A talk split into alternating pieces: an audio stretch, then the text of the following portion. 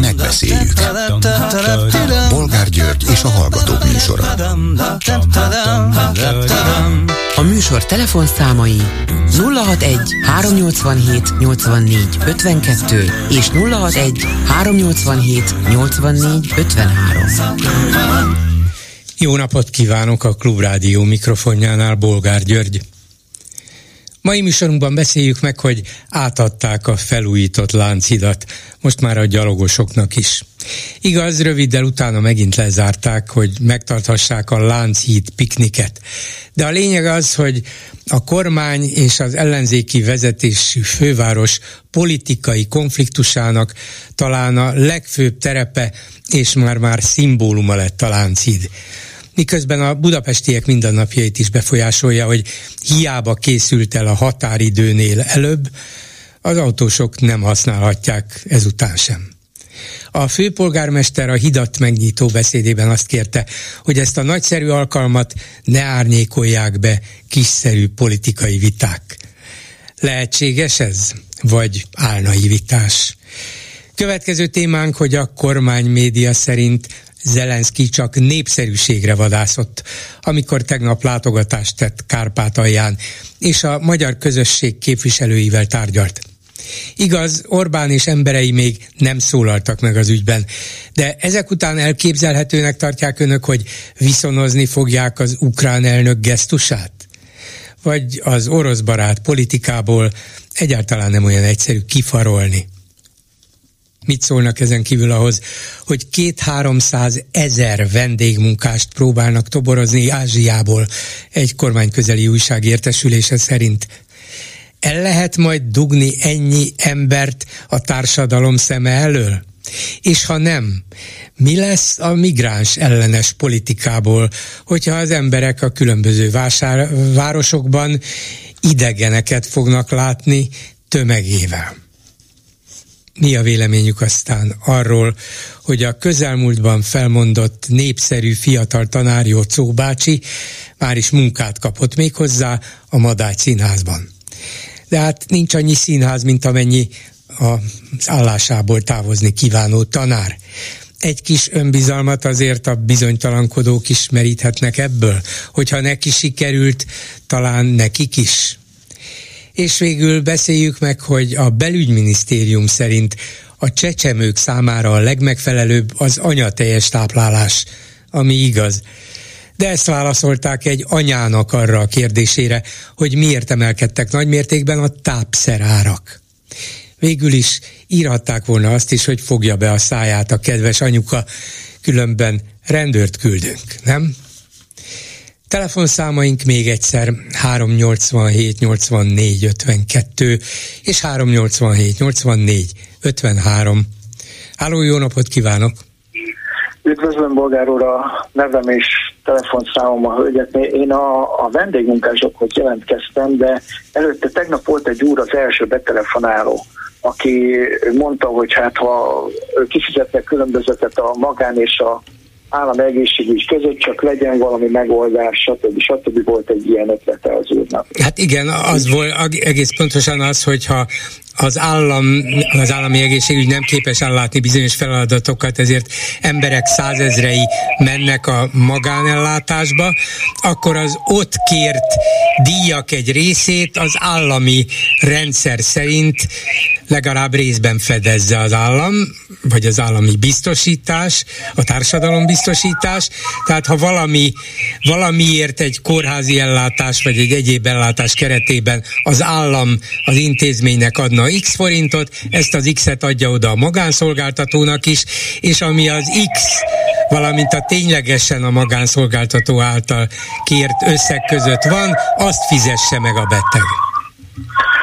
Egyértelmű, én most csak azt üzenem ennek az úrnak, hogy mikor volt az a hatalmas nagy népszavazás, amit a Fidesz összerakott a, a vizitdi ellen, abban a törvényben azért még voltak olyanok is, hogy amennyiben én esetleg megműtetném a gerincemet gerincsével, vagy akármilyen műtétem lenne magámba, annak azt hiszem a 60%-át fizette volna az állam 40%-át én.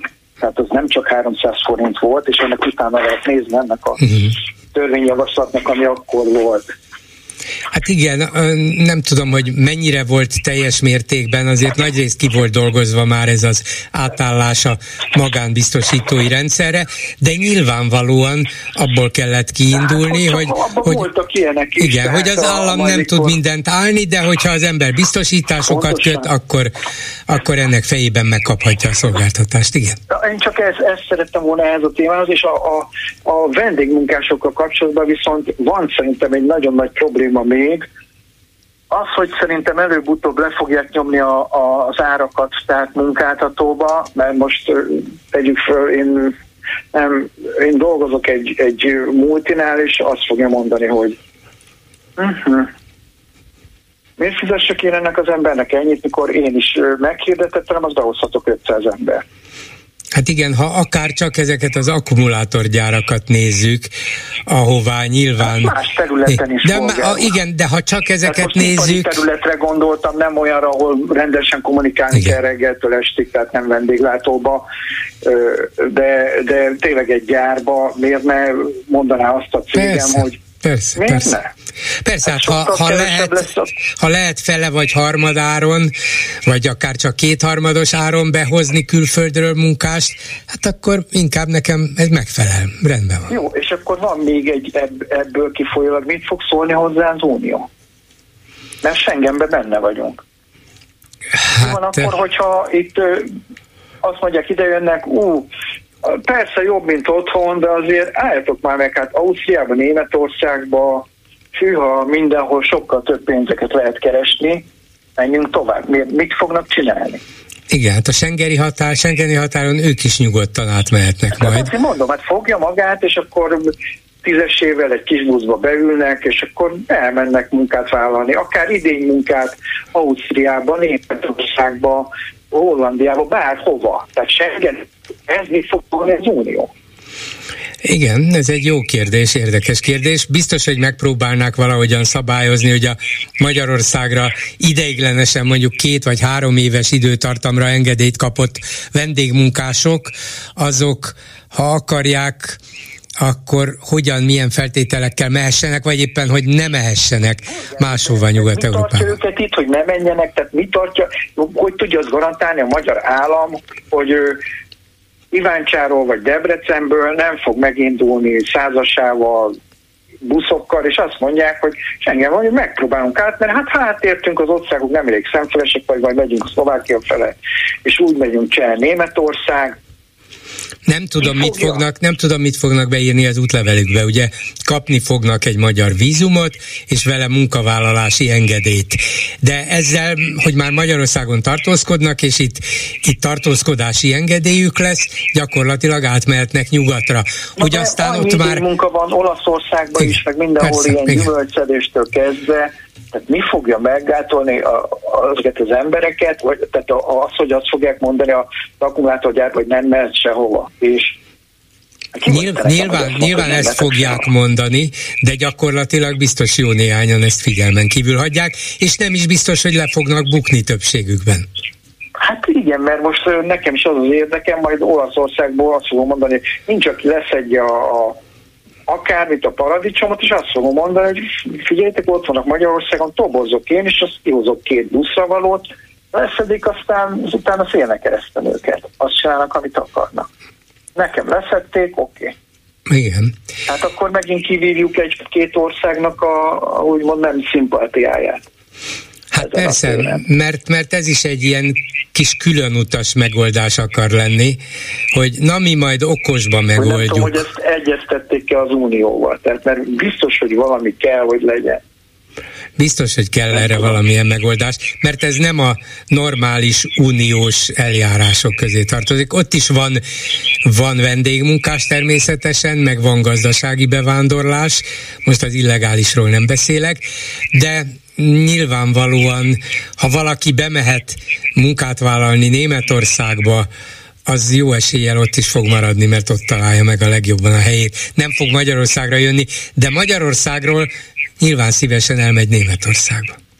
Hát igen, és akkor most akkor megint mi szabadítsuk rá idézőjelbe a, a migránsokat nyugatra. Igen, így van. Én azt nem értem, hogy ha olyan jól védjük a határokat, már megint izé karambolozott valami menekültekkel valami kis busz, tehát én soha nem értem. Tehát miért, nincs, tehát miért nem az van, hogy, hogy mi olyan jóban vagyunk a szervekkel, hogy mikor ilyen van, tehát hogy, hogy nem küldik vissza őket Szerbiába. Igen, szerintem, szerintem ez a magyarázata annak, hogy mi nagyon, nagyon, sőt, nagyon-nagyon jóban vagyunk a szerbekkel. Valószínűleg az a titkos megállapodás, hogy mi rendszeresen visszadobjuk hozzátok azokat, akik át akarnak jönni. Tudjuk, hogy megpróbálják másodszorra, tizedszerre is, és lehet, hogy tizenegyedszerre sikerül is átjönniük a magyar határon, és átmennek Ausztriába, látjuk, hogy ez tízezrével sikerül is nekik, de a szerbek nem tiltakoznak emiatt. Márpedig az volna magától értetődő, hogy a micsoda dolog ez. Mi a mi nyakunkba ö, rakjátok ezt a, ezt a nagy terhet, ez a sok tízezer ott várakozó. Ott szerintem a fele, fele műbalhé bolgárul én, én azt is megmondom kockáztatni, hogy oda, ki tudja, hogy ki megy oda lövöldözni, és akkor ott megkérdezik újvidéken az embereket. Hát igen, volt lövöldözés az erdőbe. És de mondja ki, azt, hogy... Ki, ki volt? Igen, de hát van lövöldözés akkor is, hogyha nincs úgynevezett migráns. Igen, de azért mondom, hogy, hogy ez, ez, ez is lehet, hogy, hogy ezt a magyar idézőben most a magyar állam is csinálhatja, lehetek ilyen. Hát még ez, ez is lehet, de, de a lényeg szerintem az, hogy a... Riogatni, hogy igen, jönnek a migránsok. Az, biztos, az is biztos. Hogy migráns karavánok ott vannak az erdőben, oké, okay, hát akkor a szerb kormány rendező őket el az erdőből. Igen, de valószínűleg ez, ez, ez, a, ez a titkos megegyezés köztük, hogy... Valószínűleg hogy... valamiért jobban vagyunk a szerbekkel, tehát van. lehet itt ijeszgetni, mint annak idején, mikor az Erdogán azt mondta az Angela Merkelnek, hogy vegyetek már fel az Unióba, vagy csak adjatok már pénzt, mert különben rátok engedem a, a migránsokat. Azok meg azt mondták, hogy dehogy veszünk föl, dehogy adunk pénzt, azt a végén tényleg kellett adni pénzt, mert tényleg kínozott a táborokat. Tehát ez Igen. biztos, hogy valami zsaroló potenciál. Ez meg és, és Magyarország ad is pénzt Szerbiának különböző célokra, lehet, hogy még olyanokra is, amelyekről nem tudunk, és hogy minden módon támogatja őket, az is biztos. Mondom, gazdaságilag, politikailag ez egészen egyértelmű, szívességeket is teszünk nekik, ez lehet a hátam, ez lehet a, az ellen szolgáltatás a szerbek részéről. Ellenzéki képviselőket nem tudtam megkérdezni, hogy, hogy mivel foglalkoznak, mert nem látom, hogy, hogy akár a G7-es cikknek a, utána mentek volna, hogy a Tiborchoz, a Tiborchoz hogy került oda az a rengeteg pénz, hogy egyáltalán valamit csinálnának, vagy valamit fölemlegetnének, tehát valami munkát, én értem, hogy nyaralnak, de ne nyaraljanak, mert én is nyaralok. Tehát senki nem nyaraljon. Hát nem mindegyik nyaral, és nem egy egész de, párt nyaral. Nem csinálnak, idézőjelben nem csinálnak semmit. De ez egy jó Csak konkrét ő... példa, ez a tényleg hogy került titokban, bújtatva, és csak véletlenül derült ki. Iszonyat pénz. Iszony, tő, így van, 27 milliárd forint. Ami, így van ami egyszerűen, amiben máshol másnap bele egy kormány, de minimum én nem is értem, hogy és akkor ez, ez, ez így elfogadható a magyar ellenzéknek, csak néznek el. Amit a Baranyi Krisztina mondott, hogy volt van bitcoin bányász DK-s képviselő, én nem tudom ebből mi igaz, én most nem is néztem utána, de hát azért ezt is azért meg kéne kérdezni a DK-tól, hogy tényleg van egy ilyen emberetek, és ez, ezt csinálja. Volt még, egy, ilyen, egy, egy ilyen önkormányzati képviselőjük. DK-s? DK-s, igen. Le is bukott nem vele, de aztán, de aztán talán nem volt annyira, nem ették olyan forrón ezt a kását, mint ahogy annak idején tálalták, hiszen elindítottak ugyan egy eljárást ellene vizsgálatot, de nem látom annak a végét, és hogyha valamilyen állást kapott, akkor valószínűleg nem lett felelősségre vonása vége. De akkor a Baranyi Krisztiánt meg kell kérdezni, hogy miért vagdalkozik ezzel. Hát akkor aki csinálta a riportot, azt mondta, hogy kedves polgármester, ez, ezt nem mondjuk, mert ez, ez nem így működik, mert az embereknek ez fog lejönni. Tehát, hogy, értem, hogy, volt, va, is, hogy volt valami... Ki fogja igen. támogatni majd, meg kinek igen. a logója lesz a, az ő kis arcképe mellett, meg neve mellett, amikor majd választásokon indul. Hát ha az DK-val szembeszáll, vagy a DK vele szembe megy, akkor nehezlek, nehezülnek az esélyek. De akkor nem, de akkor nem mondjon éket, mert én nem tudom, biztos, hogy nagyon népszerű ember a Karácsony Gergely, de én nem tudom elképzelni, hogy Budapesten a Kálmán Olgát leverte. Én ezt nem tudom elképzelni, mikor volt ez, hogy a DK bedobta a Kálmán Olgát. Én ezt nem tudom elképzelni, hogy Kálmán Olgánál abban az időben a Kálmán Olga egy igen-igen népszerű műsorvezető volt, egy, egy főműsoridős sávban, tehát mindenki tudta, hogy ki ő. Egy új színfolt volt, semmi nem köthető a nevéhez, beszállt a politikába, én akkor azt mondom, hogy mikor volt valamilyen előválasztás, hogy ott biztos vagyok benne, hogy ö, úgy voltak vele, hogy Fidesz szavazókat ráküldték erre a, a, akármire, erre a kis szavazgatásra. hogy nyerjen a karácsony, mert hogy hát akkor... Hát, igen, mert a karácsonyt a, a tagos Azt biztos, hitték, hogy, megveri. Leveri.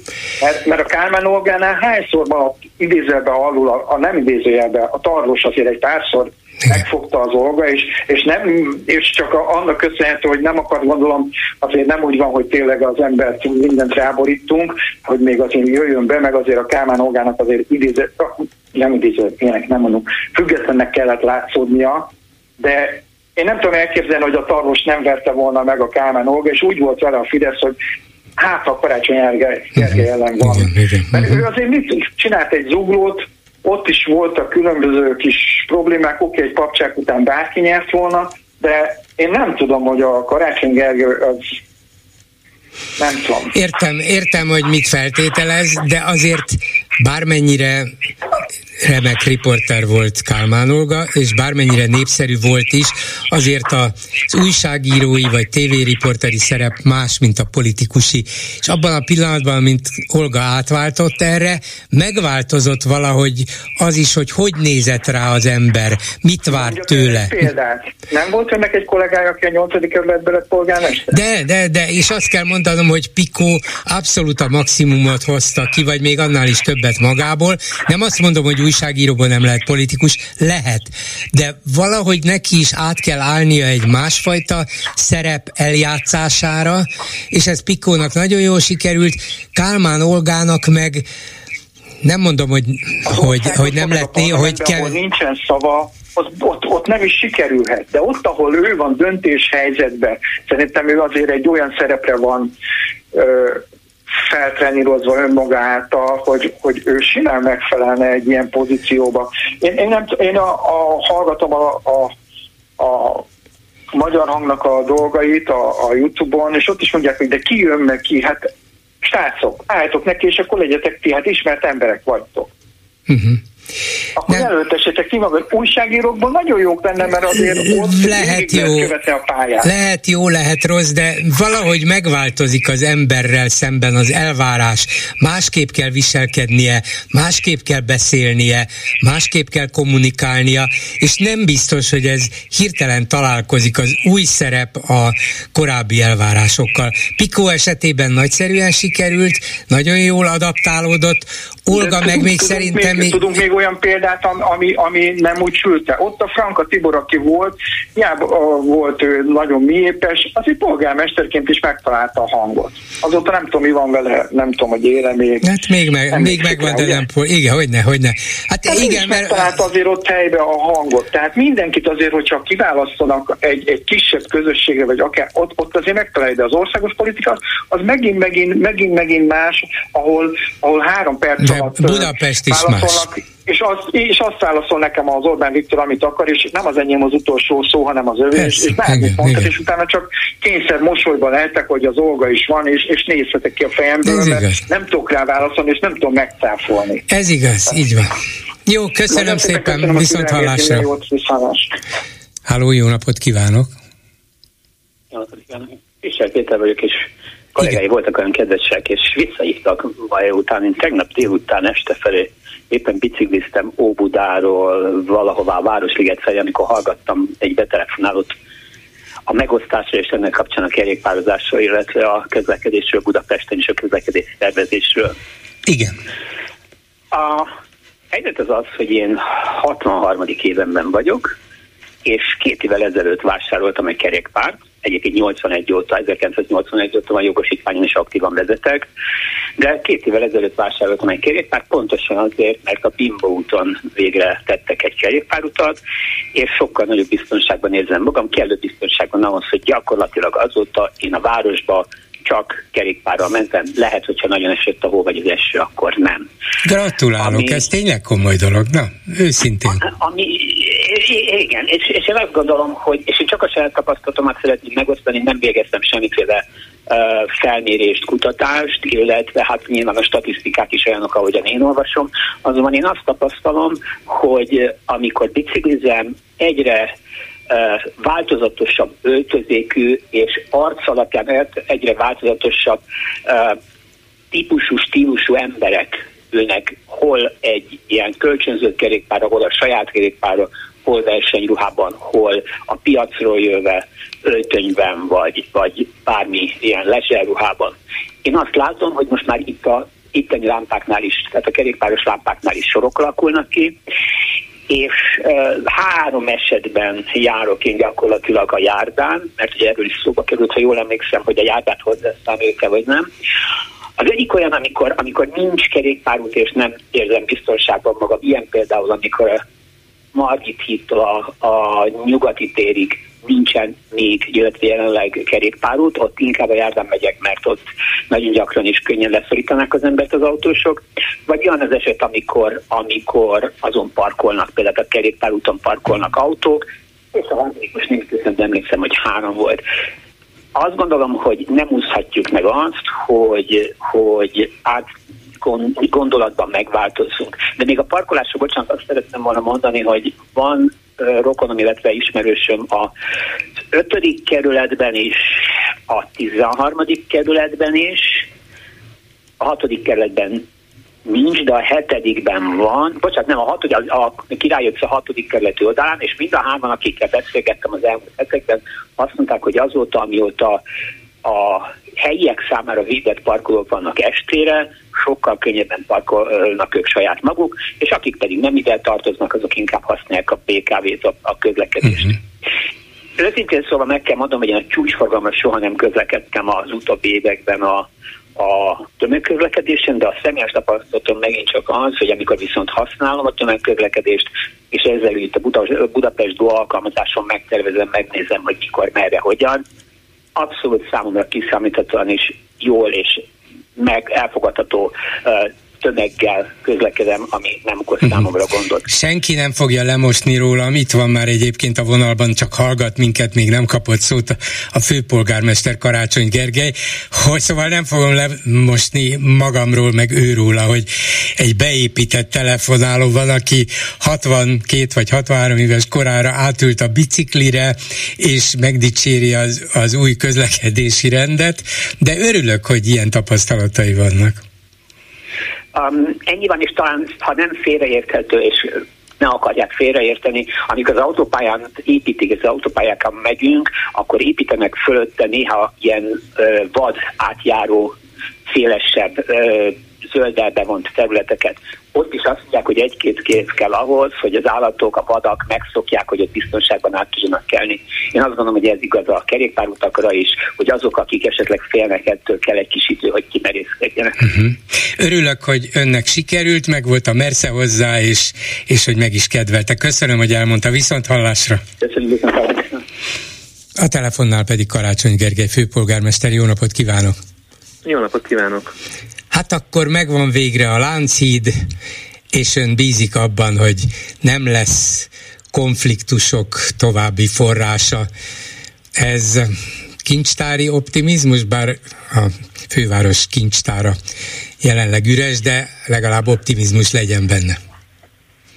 Hát nekem az a dolgom, hogy optimista legyek, nem akarom sem magamat, sem másokat becsapni, de hát nehéz körülmények között egy válsággal terhet időszakban az ember főpolgármester, akkor nem nyafognia kell, hanem mindig megtalálni a legjobb megoldást, amely városnak a jövőjét építi. A láncít kapcsán azt gondolom, hogy két vita van. Az egyik az, hogy, hogy, hogy, hogy a kormány megadja a korábban megítélt 6 milliárd forintot. Nyilván mi erről a pénzről nem akarunk lemondani, úgyhogy nagyon nyitottan várjuk. Most, hogy a beruházás teljes mértékben lezárult, hogy a kormány hozzájáruljon egy meglehetősen egyébként szerény összeggel, hiszen az a beruházás áfa költsége tulajdonképpen, amit mi már befizettünk. A másik pedig az, hogy kialakult egy társadalmi párbeszéd arról, hogy akkor a Lánchídnak milyen forgalmi rendje legyen, és hát itt volt azért volt egy nagyon nagy többség, ami azt mondta, hogy a szerint közlekedésnek tartsuk fönt. Nyilván minden olyan dolog, amikor a város változik, akkor az mindig kinyit, vagy okozhat konfliktusokat, de az meg nem lehet, hogy ne változzon, hiszen pontosan tudjuk, hogy az az egész működés, ahogy, ahogy működik az egész világ, beleértve Budapestet is, az hosszú távon nem fenntartható. De például ez a mostani véglegesnek szánt forgalmi rend, hogy kik milyen feltétellel közlekedhetnek, illetve nem közlekedhetnek rajta, hát jó, tudom, hogy ne, semmi se szól örökre, de az önök vagy az ön szándékai szerint véglegesnek mondható, vagy ha kiderül a következő egy évben, hogy vannak ugyan előnyei, de az esetleges ebből következő hátrányok nagyobbak, akkor esetleg újból megfontolás tárgya lesz? Szerintem kezdjük onnan, hogy nézzük meg azt, hogy ebben a társadalmi eh, vitában, amit a Láncít forgalmi kinyitott, és ami azért sokkal többről szól, mint a Láncít, hiszen a belváros egészéről szól, sőt, hát tulajdonképpen arról, hogy a jövő városa az hogy néz ki, hogyan tudjuk élhetőbbé tenni eh, azt, amiről mindannyian tudjuk, hogy, hogy lehetne élhetőbb. Igazából nincsen ma Magyarországon olyan szakmai szervezet, nyilván politikai párt van, de szakmai szervezet, aminek közlekedés politika a fókusza, nincs olyan, ami azt mondaná, hogy a felújítás előtti forgalmi rendet állítsuk helyre. Ugye itt éppen az ő musorában volt egy nagyon szellemes betelefonálunk, itt én ma idéztem is a láncid átadásán, hogyha az eredeti forgalmi rendet állítanánk helyre, akkor csak lovagolni és, és konfliktusokkal lehetne átmenni a Láncidon, ami nem csak egy vicc, hanem nyilvánvaló, hogy a Láncid egy olyan helyzetben jött létre, olyan fizikai adottságai vannak, ami, ami, ami nem is nagyon enged meg nagy forgalmat. Tehát igazából még az autóklub se azt mondja, hogy mindent vissza. Az autóklub álláspontja az volt, hogy hát valahogy próbáljunk valamilyen különböző célcsoportokat esetleg felengedni hídra, ami egyébként egy szimpatikus elképzelés, hogy, hogy, hogy ezt megcsináljuk. Igazából nagyon nehéz megvalósítani, hiszen gyakorlatilag betarthatatlan ez a rend. És egyébként az összes más szakmai szervezet, ami, ami, ami a várossal, a városi közlekedéssel, fenntarthatósággal foglalkozik, mindenki azt a forgalmi rendet támogatja, amit ma fenntartunk Budapesten.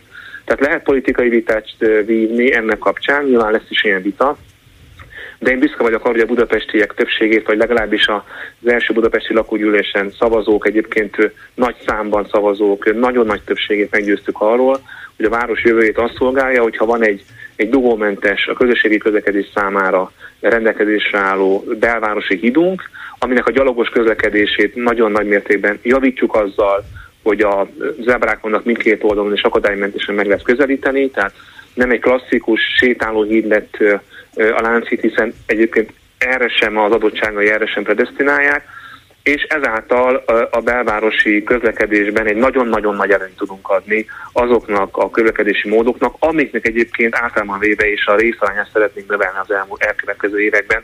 Tehát azt gondolom, hogy a, az a mobilitási stratégia, amit egyébként a fővárosi közgyűlés még Tarlós főpolgármester úr idején határozott meg, ami a budapesti kerékpáros közlekedés részványának a négyszeresére emelését és az autós közlekedésnek majdnem a felére csökkentését szorgalmazta. Ez, ez, ez, ennek a stratégiának a jegyében született meg ez a döntés, amely azt gondolom, hogy, hogy kiállja a szakmai vitát, és még egyszer mondom, nincs is olyan szakmai szervezet, amely, amely mondjuk a kormánypártok álláspontját képviselni ebben a vitában. Azt mondta a BKK vezérigazgatója, hogy a Lánchidi útpálya megnyitása óta ebben az úgynevezett tesztidőszakban a kerékpáros forgalom megduplázódott, és napi 20 ezerrel kevesebb autó haladt át rajta, mint korábban. De ez a 20 ezer autó nem jelenik meg a Margit hídon, vagy az Erzsébet hídon? Igen, ez egy nagyon jogos kérdés. Nyilván részben megjelenik. De igazából na azt nézzük, hogy a meglévő tortát, mondjuk az autóforgalom tortát hogyan szereteljük a hidak között.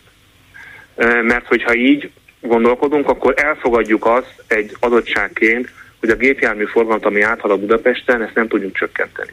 Én ezt nem tudom elfogadni, mert én azért nem főpolgármester, hogy ez csökkenjen.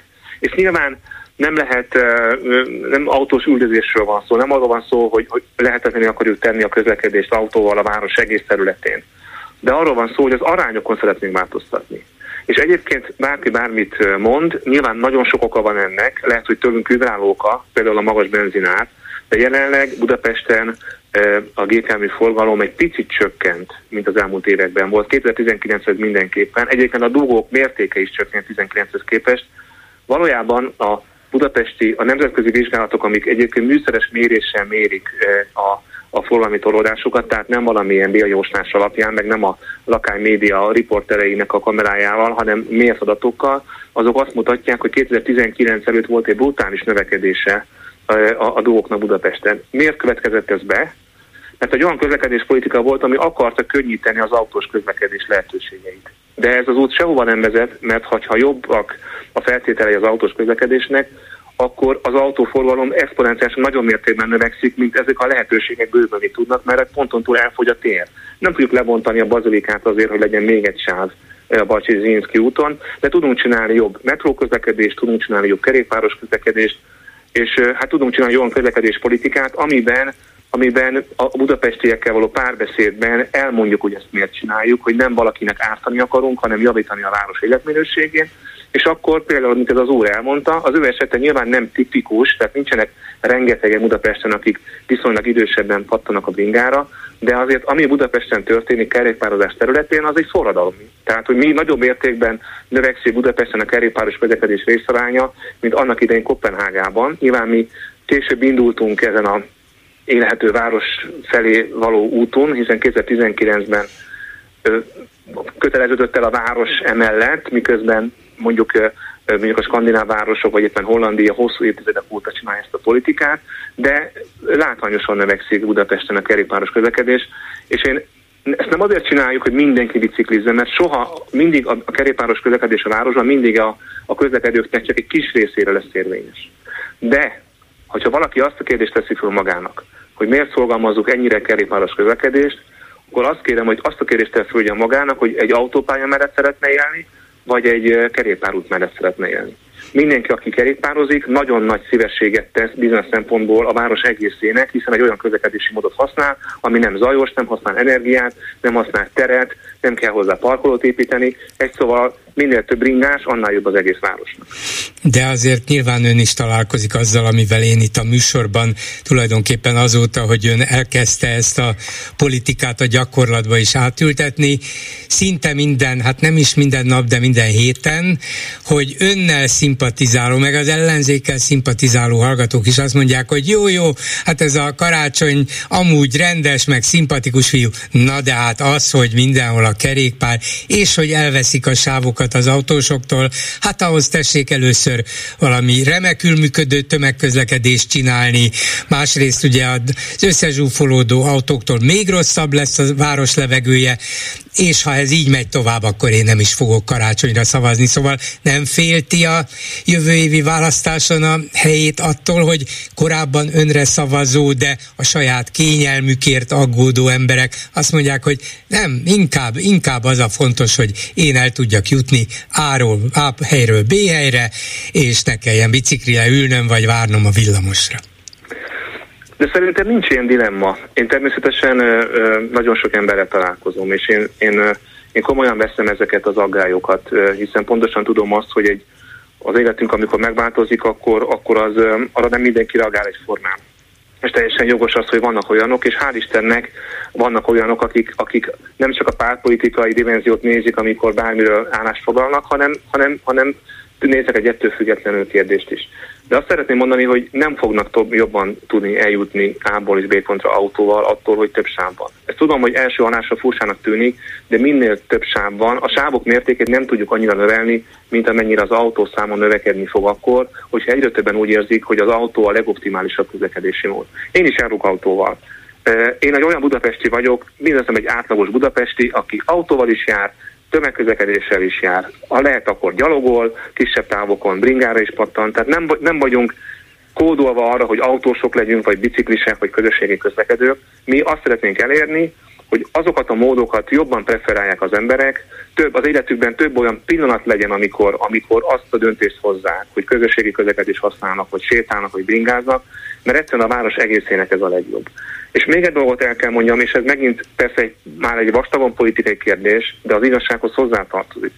Budapesten az autóval megtett kilométerek fele az agglomeráció bejövő autó. Budapest és ezt nem én mondom, ez a kormány által elfogadott elővárosi stratégiában van szó szerint. Budapest közlekedési problémái nem Budapestre jönnek létre. Az a helyzet, hogy Budapest és az agglomeráció az egy, egy gazdasági társadalmi térség, de nincsen olyan közösségi közlekedési kapcsolatrendszer a kettő között, amit az élet egyébként megkövetelne. És nagyon sokan az agglomeráció a Budapestre jöve az autót választják a közösségi közlekedéssel szemben. A budapestiek többsége nem így van, tehát a budapestiek közlekedési tortája az úgy tetszik nagyon közel van a, a, a nyugat-európai átlaghoz, de az agglomeráció bejövő autóforgalom teszi a várost igazából ö, ö, ö, próbára. És ebben egyébként mi nyilván, amit tudunk, megteszünk, hiszen mi ugyanúgy finanszírozzuk a nem budapestiek közösségi közlekedését is a budapestiek adóforintjaiból, tehát mi nyújtunk egy szolgáltatást mindenkinek, aki Budapestre jön, de, de, de hogyha nem tudunk változtatni azon a, a bejövő forgalomi mennyiségen, ami Budapestet körülveszi, akkor ezt a csatát el fogjuk veszíteni, és, és éppen ezért szerintem az nem jó út, hogy azt mondjuk, hogy akkor legyen még egy sáv. Mert akkor nem egy autóval lesz több, hanem, hanem annyi autóval lesz több, hogy azon a sávon is ugyanúgy dugó lesz. Hagyj mondjak egy konkrét példát. A nagykörúti kerékpársával, majd van, van még egy kis időnk is, örülök, hogy, hogy, hogy, most tudunk ilyen szakmai részletekben el, elmélyedni. A nagykörúton Eh, hogy a pandémia idején alakítottunk egy kerékpársávot, ezt többé-kevésbé megőriztük, de tettünk egy kompromisszumos csomagot nagykörút egészére vonatkozóan. Azt mondják a, a mérnökök, hogy nagyjából az autós kapacitás 30%-át eh, vesztettük el ezáltal. Viszont ma Magyarország legforgalmasabb kerékpárútja a körút, vagy az egyik legforgalmasabb, és ma már összességében annyian, vagy lehet, hogy még többen közlekednek a körúton, mint korábban, csak a kerékpár és az autó aránya az megváltozott méghozzá a város élhetőségének az irányába. Egyszerűen az, amit az úr mondott, hogy a kerékpárosok megtalálták ezeket a lehetőségeket, azok, akik korábban kerékpároztak, most egy picit többen kerékpároznak, lehet, hogy van olyan, aki korábban nem ült biciklire, de most már megpróbálja, kipróbálja magát, lejön arra, hogy milyen gyorsan el lehet jutni A-ból B pontra, még egy kicsit mozog is. Még egyszer mondom, nem a kerékpározás preferálása nem a kerékpárosokról szól, hanem a város egészéről szól, mert mindenki nyer azzal, hogyha ezek a közlekedési módok egy picit nagyobb arányban határozza meg a város életét. Tehát nem arról van szó, hogy fekete-fehér minden, és mindenkinek biciklivel kell járni, nem. Hanem nekünk az a dolgunk, hogy alternatívákat kínáljunk az autós közlekedéssel szemben. A budapestieknek tudunk alternatívát kínálni, az agglomeráció belőlőknek kevésbé, de sajnos ezt a problémát mi nem tudjuk megoldani, mert mi nem tudunk vonatot és évet építeni akkor a végére még egy kis politikát, ha megengedi. Navracsics Tibor fejlesztési miniszter reggel vagy délelőtt kiposztolt egy fényképet, amelyen egy kétüléses tandem biciklin hajtott át a Lánchidon, mögötte hű államtitkárával. A lényeg az, hogy hát ez egy érdekes dolog volt, vagy azt jelzi, hogy egyetért azzal, hogy egy kicsit könnyebbé tették a gyalogos és, és kerékpáros közlekedést a Lánchídon, nem írta le, de az, akár ezt is kifejezheti, de azt is, hogy hát én szívesen jövök a Lánchídra, akár részt vettem volna a megnyitó ünnepségen is, de nem hívtak. Szóval hívott valakit a kormányból? Hát nézze, az a helyzet, hogy mindig meghívjuk a kormányt, amikor van városi beruházáshoz. Tehát olyan nem, nem fordul elő, hogy olyan udvariatlanok legyünk, hogy mondjuk a hármas metró átadására, ami nagyon nagy mértékben a kormány támogatásával valósult meg, részben a brüsszeli, tehát európai forrásokból, részben az forrásokból, tehát ilyen udvariatlanságot nem követünk el. De ez az a helyzet, hogy ez most száz százalékban egy fővárosi beruházás. És a kormány ezért... még a saját részét se vállalta eddig. Hát nézze, én, többen megkérdezték, hogy akkor hogyan fogjuk átadni a láncodat. Én mondtam, hogy én ennek a legboldogabb, mert egy, egy, hogyha meg tudnám hívni a kormány képviselőit, de azért az mégse járja, hogy, hogy, hogy mondjam, a, a, a dicsőségben osztozunk, a költségekben nem osztozunk. Lehet, hogy hoztak volna 6 milliárdot táskában, vagy nejlonszatyorban. Hát, ez lehet, lehet, nincs messze a karmalita, tehát és a 16-os busszal egy perc alatt oda lehet érni az biztos, hogy hogyha megkapjuk ezt a pénzt, akkor mi nyilván el fogjuk mondani, hogy, hogy a kormány végre betartotta az ígéretét, és, és meg fogjuk süvegelni ezért, hanem akkor viszont, akkor legalább hagy legyen ez a budapestiek dicsősége, hogy ez a 174 éve épült hidat, ami a, tulajdonképpen a 150 éves Budapest létrejöttének tulajdonképpen az első nagy lépése volt, ezt végül is a főváros saját erőből valósította meg, pénzügyi és, és megszorítások és, és Covid-járvány és energiakrízis kellős közepén, és azt gondolom, hogy nagyon-nagyon-nagyon szép lett, és méltó ahhoz, amilyen, amilyen Lánchíd és amilyen Budapest és amilyen Magyarország. Köszönöm szépen Karácsony Gergely főpolgármesternek, minden jót, viszont hallásra! Köszönöm szépen, viszont hallásra! És a vonalban itt van Dorner Lajos, a Városi és Elővárosi Közlekedési Egyesület, a VEKE elnöke. Jó napot kívánok! Jó napot kívánok, üdvözlöm a kedves hallgatókat! És hát azok után, hogy most mégis csak egy fontos ponthoz érkeztünk, és a Lánchíd mm, visszakapta, visszakapta, hát mondjuk Lánchíd jellegét. ha nem is teljesen, mert autók nem fognak átmenni rajta, de lehet majd használni, és szépen felújították. A főpolgármester azt mondta itt az interjúban, hogy nincs olyan szakmai szervezet, amelyik az eredeti forgalom, forgalmi használatot, forgalmi rendet, annak visszaállítását preferálta volna. De én úgy tudom, hogy ön, illetve a Veke azért nem értett teljesen egyet azzal, ami történt és ahogy most lesz. Azt, hogy ö, ö, egész nap álljon a forgalom a hídon, azt nyilván senki nem támogatta. Az a megoldás, amit itt megváltásnak kiáltottak ki, az valójában nem megoldás, mert a híd az nagyrészt üres, és a hídhoz vezető utak pedig dugóban állnak. Mind Budán, mind Pesten a József Attila utca. Az autósok ugyanis megkerülik a, ezt a lezárást, és ugyanoda igyekeznek, ahova előtte, és a, a mi fő kritikánk inkább az volt, hogy azon túl, hogy például azt nem vizsgálták meg, hogy esetleg kiket lehetne pozitív diszkriminációban részesíteni azért, ami szintén mondjuk jó a városnak, mondjuk elektromos meghajtású járművek, carsharing, közösségi autóhasználat, de ugyanígy meg lehetett volna vizsgálni mondjuk a mozgáskorlátozottakat, hogy őket átengedjük. Nincsenek olyan sokan, hogy a, a hidat nagyon leterhelnék, de mégiscsak ezt a lehetőséget számba se volt hajlandó venni a főváros, hanem csak és kizárólag a teljes tiltás volt az egyetlen Nincs ebben valami ráció, hiszen ez a, ez a részleges tiltás magával hozta volna nem csak azt, hogy például um, különböző igazolványokat lehetett, és nyilván lehet is hamisítani, egyre többen éltek volna ezzel a egyébként nem törvényes... kell oldani, tehát ez egy most is van ilyen réteg, aki VIP hídként használhatja a láncidat. Ezek az állami kormányzati járművek, akik behajtási engedély rendelkezve egy kék villogót magukra téve, akár vagy még anélkül is, tehát akiknek van behajtási engedélyük, azok most is át tudnak menni. Tehát a, ha most elvárják a a mondjuk 6 milliárd forintot a kormánytól, akkor valójában nekik ez már csak azért sem érdekük, mert akkor mindenki mással osztoz használnak a hídon.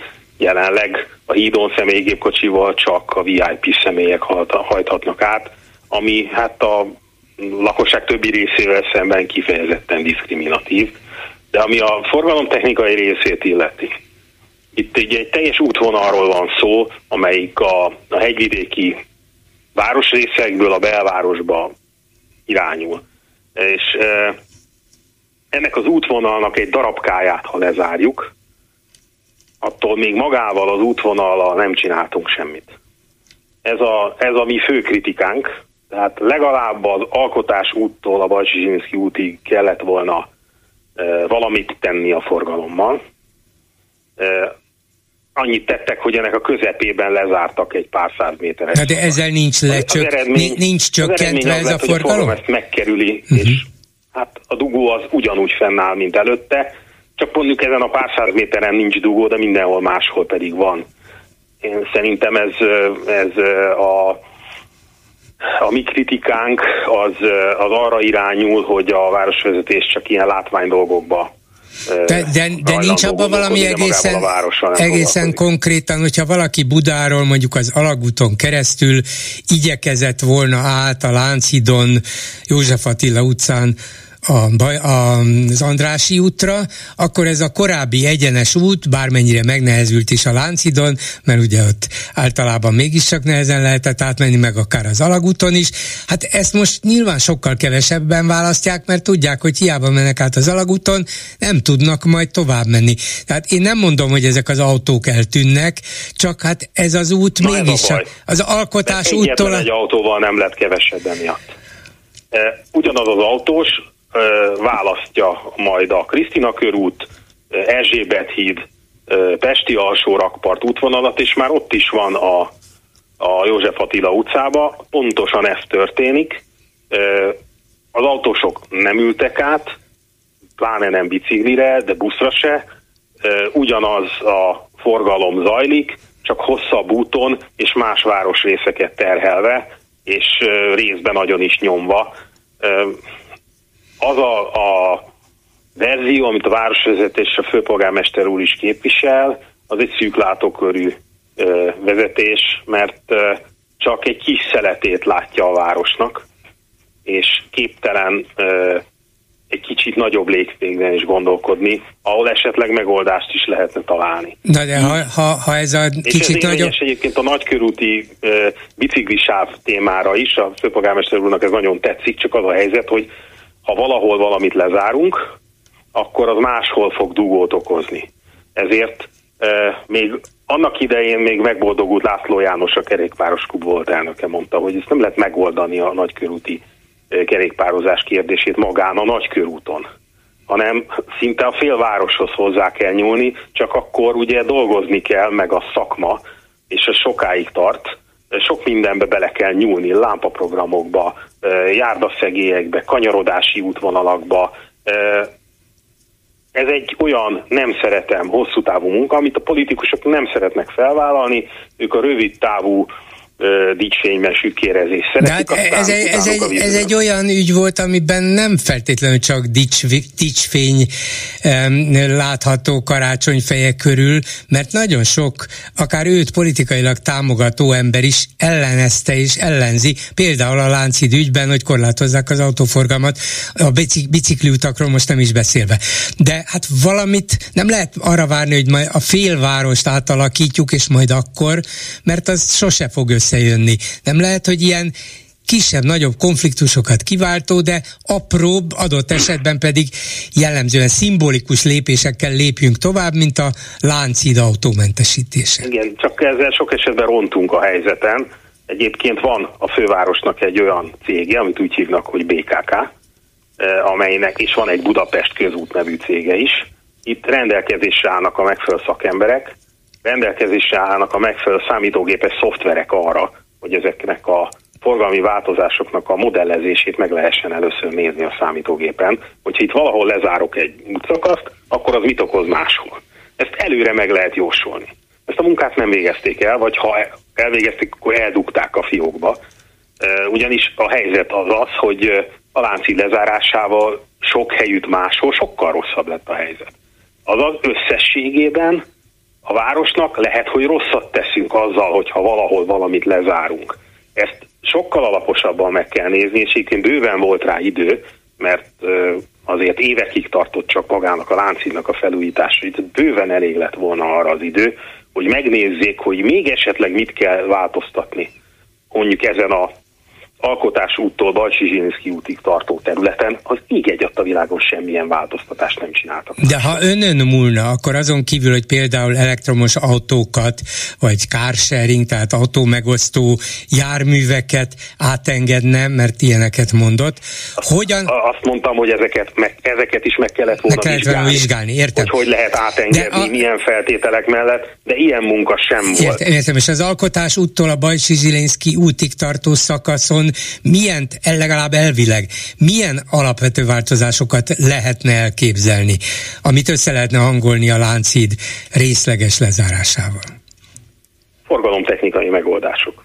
Lámpaprogramok, forgalmi sávok, kanyarodások, parkolási megoldások. Ugye? De hát ezeket még mind meg lehet csinálni, nem? Nem lehet, hogy hát, kialakul egy új, új rendszer hát, a Láncidon? Majd, majd valaki más majd megcsinálja, de most őszintén a főpolgármester úr hány éve is főpolgármester? Négy. Tehát, Mert még hát csak nem is alatt, négy. Ennyi idő alatt nem. Három és fél. Nem, tehát ennyi nem, nem volt elég idő arra, hogy legalább elkezdjenek valamit vizsgálódni? Nem. Ez egy politikai döntés, ő akarta mutatni, hogy már pedig ő ez, ez így lesz, és erre még ugye egy ilyen érdekes nemzeti konzultációt másoló megoldást is megpróbáltak ráhúzni. Teljesen egyértelmű volt, hogy ezt a, ezt a döntést a, a Láncid ilyenfajta lezárásáról, és arról, hogy semmilyen más alternatívát nem vizsgálnak meg, már régességen meghozták. Én azért is tudom ezt mondani, mert hát azért évtizedek óta részt veszek a főváros közéletében, és ezt a dolgot, ezt Kürti úr, kerékpáros klub mostani elnöke lobbizza már évtizedek óta, és nagyon sokszor ütköztünk emiatt, hogy nem lehet játszani úgy a város közlekedési rendszerébe, hogy már bocsánat a kifejezését, de itt-ott belebarmolunk a rendszerbe. Mert különben akkor valahol mindig szorulás lesz, és az ugye mindig fájdalmas. Most ezt érzékelik nagyon sokan a közlekedők közül, hogy ez egy átgondolatlan és tervezetlen módon végrehajtott. Ezek politikai döntések, nem szakmai döntések, amik itt történtek, és ennek a nyomait lokális dugók formájában érzékelik a budapestiek. Hát ha szorulásunk lesz, forduljunk orvosunkhoz és gyógyszerészünkhöz, de, de ennél a dolog természetesen komolyabb, és, és nyilván a mostani helyzetből következő tapasztalatokat majd igyekeznek elemezni, meg legalábbis reméljük, hogy ez meg lesz. Köszönöm szépen Dornán Lajosnak, a Városi és Elővárosi Közlekedési Egyesület elnökének. Viszont hallásra! Nagyon szívesen viszont hallásra! A hírek után is lesz mit megbeszélni. Mai műsorunkban beszéljük meg, hogy átadták a felújított láncidat, most már a gyalogosoknak is. Igaz, röviddel utána megint lezárták, hogy megtarthassák a Lánchíd pikniket. De a lényeg az, hogy a híd a kormány és az ellenzéki vezetésű főváros politikai konfliktusának talán a legfőbb terepe, és már-már szimbóluma lett miközben a budapestiek mindennapjait is befolyásolja, hogy hiába készült el a határidőnél előbb, autósok ezentúl nem használhatják. A főpolgármester a hidat megnyitó beszédében azt kérte, hogy ezt a nagyszerű alkalmat ne árnyékolják be kiszerű politikai viták. Lehetséges ez? Következő témánk, hogy a kormánymédia szerint Zelenszky csak népszerűségre vadászott, amikor tegnap látogatást tett Kárpátalján, és a magyar közösség képviselőivel tárgyalt. Igaz, Orbán és emberei még nem szólaltak meg. De ezek után elképzelhetőnek tartják, hogy viszonozzák az ukrán elnök gesztusát? Vagy az orosz barát politikából nem olyan egyszerű kifarolni? Mit szólnak ezen kívül ahhoz, hogy két-háromszáz ezer vendégmunkást próbálnak toborozni Ázsiából, egy kormányközeli újság értesülése szerint. El lehet majd őket dugni az emberek szeme elől? Mi a véleményük aztán arról, hogy a közelmúltban felmondott népszerű fiatal tanár, Jocó bácsi, már is munkát kapott még hozzá a Madács színházban. De hát nincs annyi színház, mint amennyi távozni kívánó tanár egy kis önbizalmat azért a bizonytalankodók is meríthetnek ebből? És végül beszéljük meg, hogy a belügyminisztérium szerint a csecsemők számára a legmegfelelőbb az anyateljes táplálás. Ami igaz, de ezt válaszolták egy anyának arra a kérdésére, hogy miért emelkedtek nagy mértékben a tápszerárak. Végül is íratták volna azt is, hogy fogja be a száját az anyuka, nem? Háló, jó napot kívánok! Jó napot kívánok, Kummert József vagyok. Parancsoljon! És igazán azt szerettem volna, hogyha még Karácsony Gergely a közvetlen utána beszélhettünk volna, mert uh, 6. hó 17-én voltam fönn a Várda egy ilyen családi uh, kis ünnepségen, és uh, megnéztem ezért szombati nap, hol lehet parkolni, váron kívül ingyen, köröztem két kört az egész várkörös, már végén azt mondtam, hogy nem érdekel kifizetni ezt a óránkénti 600 forintot is behajtottam. Ünneplés közben vettem észre, hogy húha, lejárt a három órán, mert annyit lehet maximum, megyek ki, fizetek, és akkor a 3x600 forint helyett fizettem 3500 forintot. Az azt jelenti, hogy a 14 perces túlidőnként percenként 100 forintot számoltak fel. Na most ezen mélységesen felháborodtam, de hát úgy ettem a kefét, még autózom haza Alverfalvára, megyek a két látom, fel van festve a kerékpár.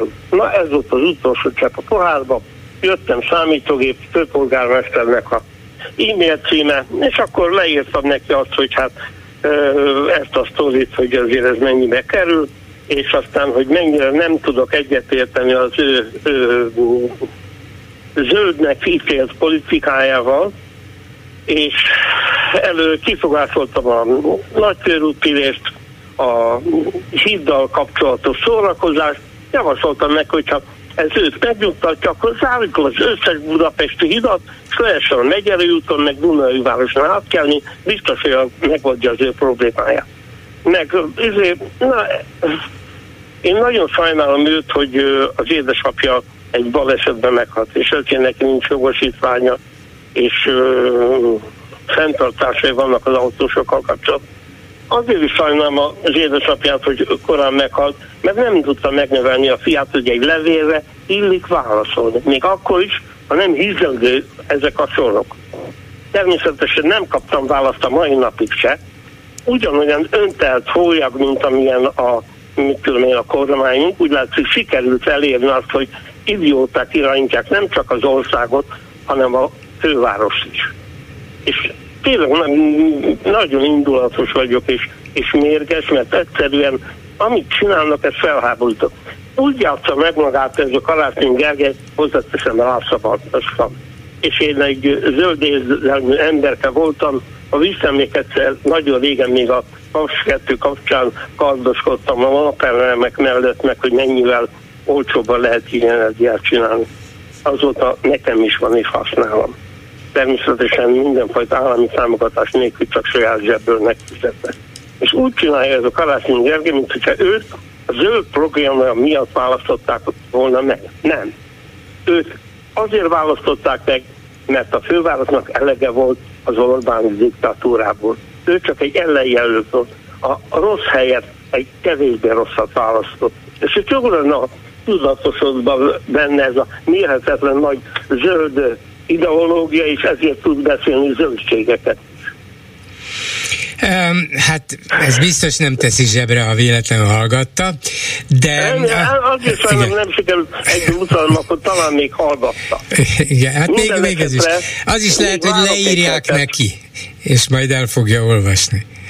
Biztos, hogy ha egy héten belül nem érkezik el, leírom neki ugyanezt, mm, talán kevésbé csomagolva, és ezért, mert ez egy neveletlen dolog, hogyha valakitől kapok egy levelet, arra nem reagál. Jó, ezt, ezt ugye nyilvánvalóan nem a főpolgármester olvassa elsőre, hanem valamelyik munkatársa, és aztán vagy félredobja, mondva, hogy erre nem kell válaszolni, vagy azt mondja, hogy majd válaszolunk, de nem ez a legsürgősebb, és aztán elfelejti. Szóval nem feltétlenül a személyesen a főpolgármester hibája, hogy nem válaszol, nyilván kap ilyet sok százat, és nem tud rá személyesen mind reagálni. Az embere embereinek kell azt mondani, hogy hát akkor megkaptuk, köszönjük, ezzel egyetértünk, ebben igaza van, ennek utána nézünk, hát ebben nem értünk egyet, de köszönjük.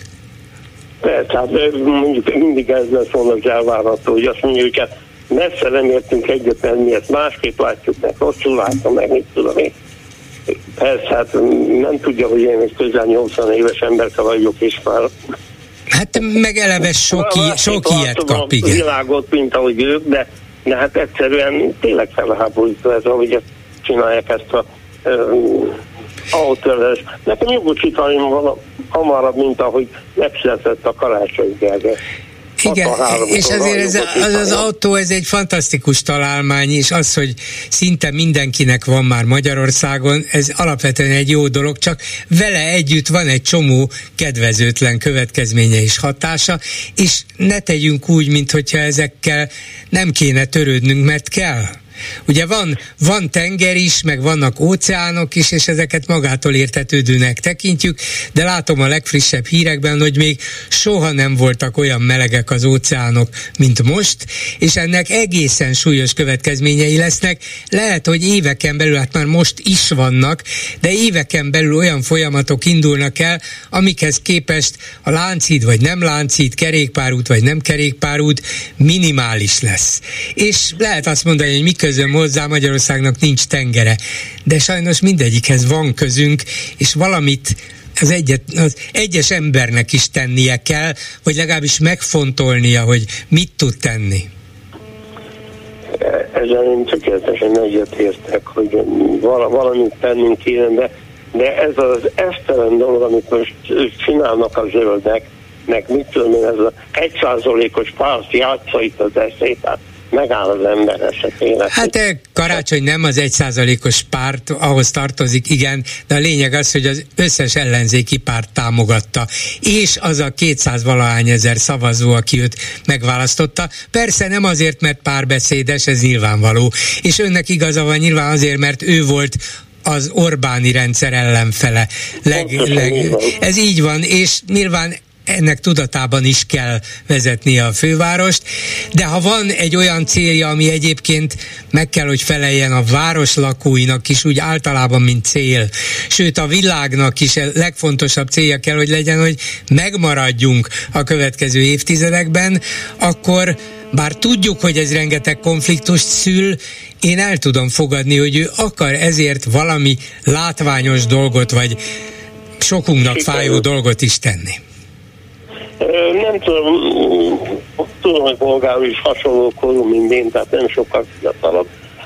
És talán még emlékszek arra, hogy volt egy időben a 90-es évek elején egy olyan elképzelés, hogy a budai rakpartot kiszélesítik, mert ott lesz majd a főgyűjtő csatornának a levezetése, és volt. csinálnak egy szélesebb utat, és lesz még egy ilyen zöld övezeti rész. Ez, ezt miért nem csinálja ez a mérhetetlen zöld főpolgármester. Hát egy, egyrészt, hogy, igen, hát ezek ma már száz milliárdos nagyságrendű beruházások. Erre, erre a főváros képtelen, erre nincs pénzben, elvették tőle. Ezt meg lehet csinálni, vagy még jobb lenne talán alagútba vinni ilyen hosszú távú közlekedési útvonalakat, hogy ne a felszínen legyenek, de ezek száz és száz milliárdokba kerülnek. Biztos lehetne észszerűsíteni, ötleteim nekem is volnának, de hát össze kell egyeztetni azzal, hogy mire van lehetőség de bolgárul gyakorlatilag a fővárosnak egy északbéli átvezetését tudja biztosítani mind a két rakpart. Ebből a Pesti megint a zöldfülű főpolgármester lezárja nyári időszakban. Vagy lehet, hogy véletlenül. Nem tudom, hogy tényleg csak hülyék vannak a főpolgármesteri hivatalra, vagy egy.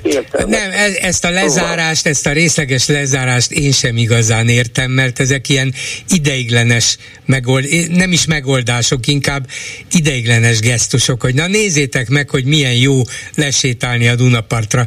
Jó, jó, de hogyha közben felbojdul a közlekedés ettől, akkor nem is fogjuk tudni megszokni, és nem is változtat az egészen semmit, hanem csak hát ad egy kis gondolkodni, vagy élvezni, vagy bosszankodni valót, nem több.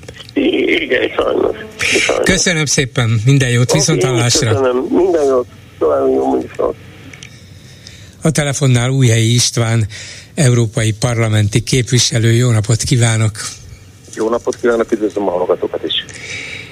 Azt mondja, hogy azt mondja, mindjárt idézem, igen. Újhelyi István habzó szájjal esett neki Siffernek, írják a magyar nemzetben. Én még nem láttam önt habzó szájjal, de mondja, lehetett valahol látni önt?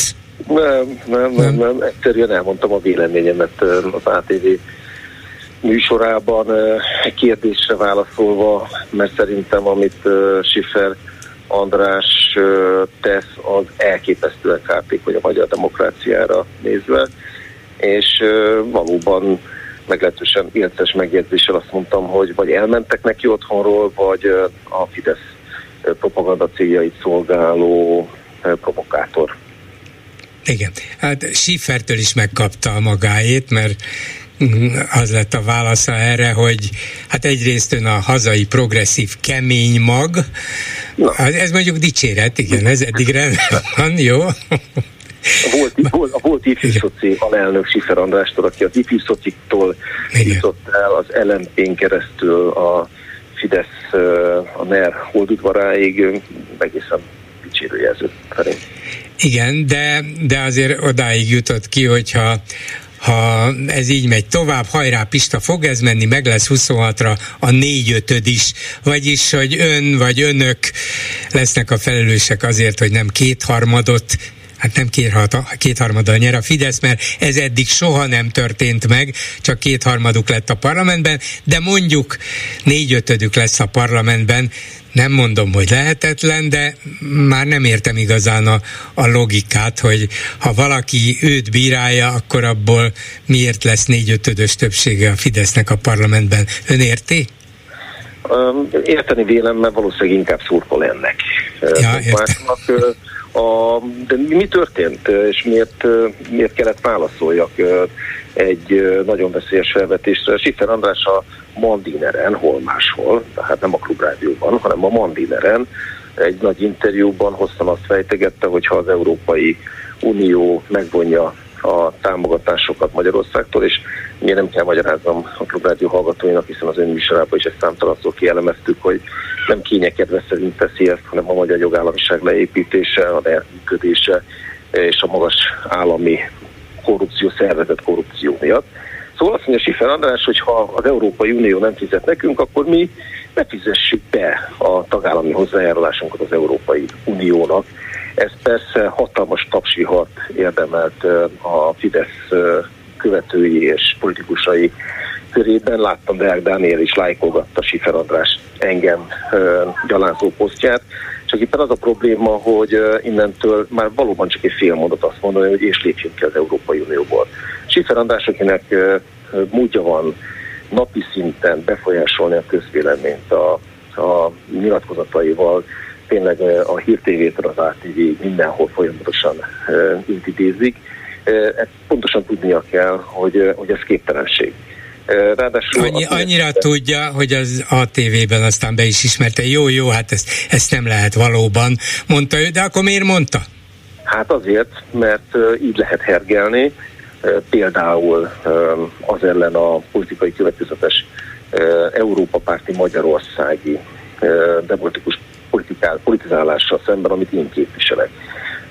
De hogy a tegnapi nyilatkozatátból hagy emeljek ki minimum két dolgot, kész tényként bemondta, és azzal kezdte a hozzászólását, hogy az Európai Unió a szuverenista államokat politikailag leckésztetni szivatja, közé tartozik az élet, ott jár Orbán kormánya. A magyar kormány nem egy szuverenista kormány. A magyar kormány az Európai Unióban egy posztfasiszta típusú államberendezkedést épít ki egy nagyvezér alá és az ő oligarchái alá. Ez nem szuverenitás kérdése, hanem ez az ország elrablása. Akkor, hogyha Schiffer tényként ezzel kezdi a nyilatkozatát, akkor onnantól kezdve minden más mondata is nyilvánvalóan valami fajta e, olyan célt szolgál, ami nem érdekel Magyarországnak. Hát és őt akkor kifejezetten állást foglal az Orbáni politika mellett, hogy hát lehet, hogy vannak hibái, de hát végül is Magyarország függetlenségét, önállóságát védi, és én ezt csak helyeselni tudom, igen? Akkor mondja ki Sifer András, hogy lépjünk ki az Európai Unióból. Az a tiszta beszéd. Ha neki az az álláspontja, hogy ez egy szuverenista politika, amit a magyar kormány képvisel, és helyesen teszi, hogyha az Európai Bizottságban kardozik, és közben pedig egy következő tételmondat, kérdésre válaszolva kétszer erősíti meg Sifer András a tegnapi nyilatkozatában, hogy a magyar kormány mind a 27 európai bizottsági feltételt, szupermérföldkövet teljesítette. Vissza is kérdez a riporter. Igen, igen, igen, igen. Azt mondja, hogy igen, maradéktalanul teljesítettük. Mit teljesítettünk? Hát Na, az ez lett volna az én kérdésem is, úgyhogy hallgatom, mit teljesítettünk és mit nem? A töredékét teljesítettük a 27-nek, és az a probléma, ezt ügyvédként pontosan tudja Sifer András, hogyha egy vádlott ellen az ügyészség felsorakoztat mondjuk 27 különböző vádpontot, hogy hol sértette meg a büntető törvénykönyvet, és abból mondjuk ötre, ha a bíróság azt mondja, hogy hát ez nem bizonyosodott be, és ezt meg tudta magyarázni a várlott, attól még bűnös, mert az összes többiben el kell ítélni. E, azt meg, hogy ne fizessük be a pénzt, ez olyan, mint hogyha egyébként a visszatérve egy gazdasági bűncselekményben korrupcióval rajta kapott e, cégvezető, vagy politikus, vagy bárki más azt mondaná, hogy ja, megbüntetett engem a bíróság, akkor én nem fogok adót fizetni innentől kezdve. Hát hogy jön ez a kettő egymáshoz? Jellemző, hogy még Dajcs Tamás is, ugye mindannyiunk által közkedvelt Fideszes európai képviselő is úgy reagált, hogy szívemből beszélt Siffer András, jó lenne így eljárni, azaz megtagadni Magyarország befizetését, de hát sajnos van egy nem elhanyagolható probléma, mégpedig az, hogy jogi formában kivitelezhetetlen az ügyvéd úr javaslata, és Na, ezt ugye. éppen az ügyvéd úr ne tudná, Dajcs tudja, de az ügyvéd úr nem.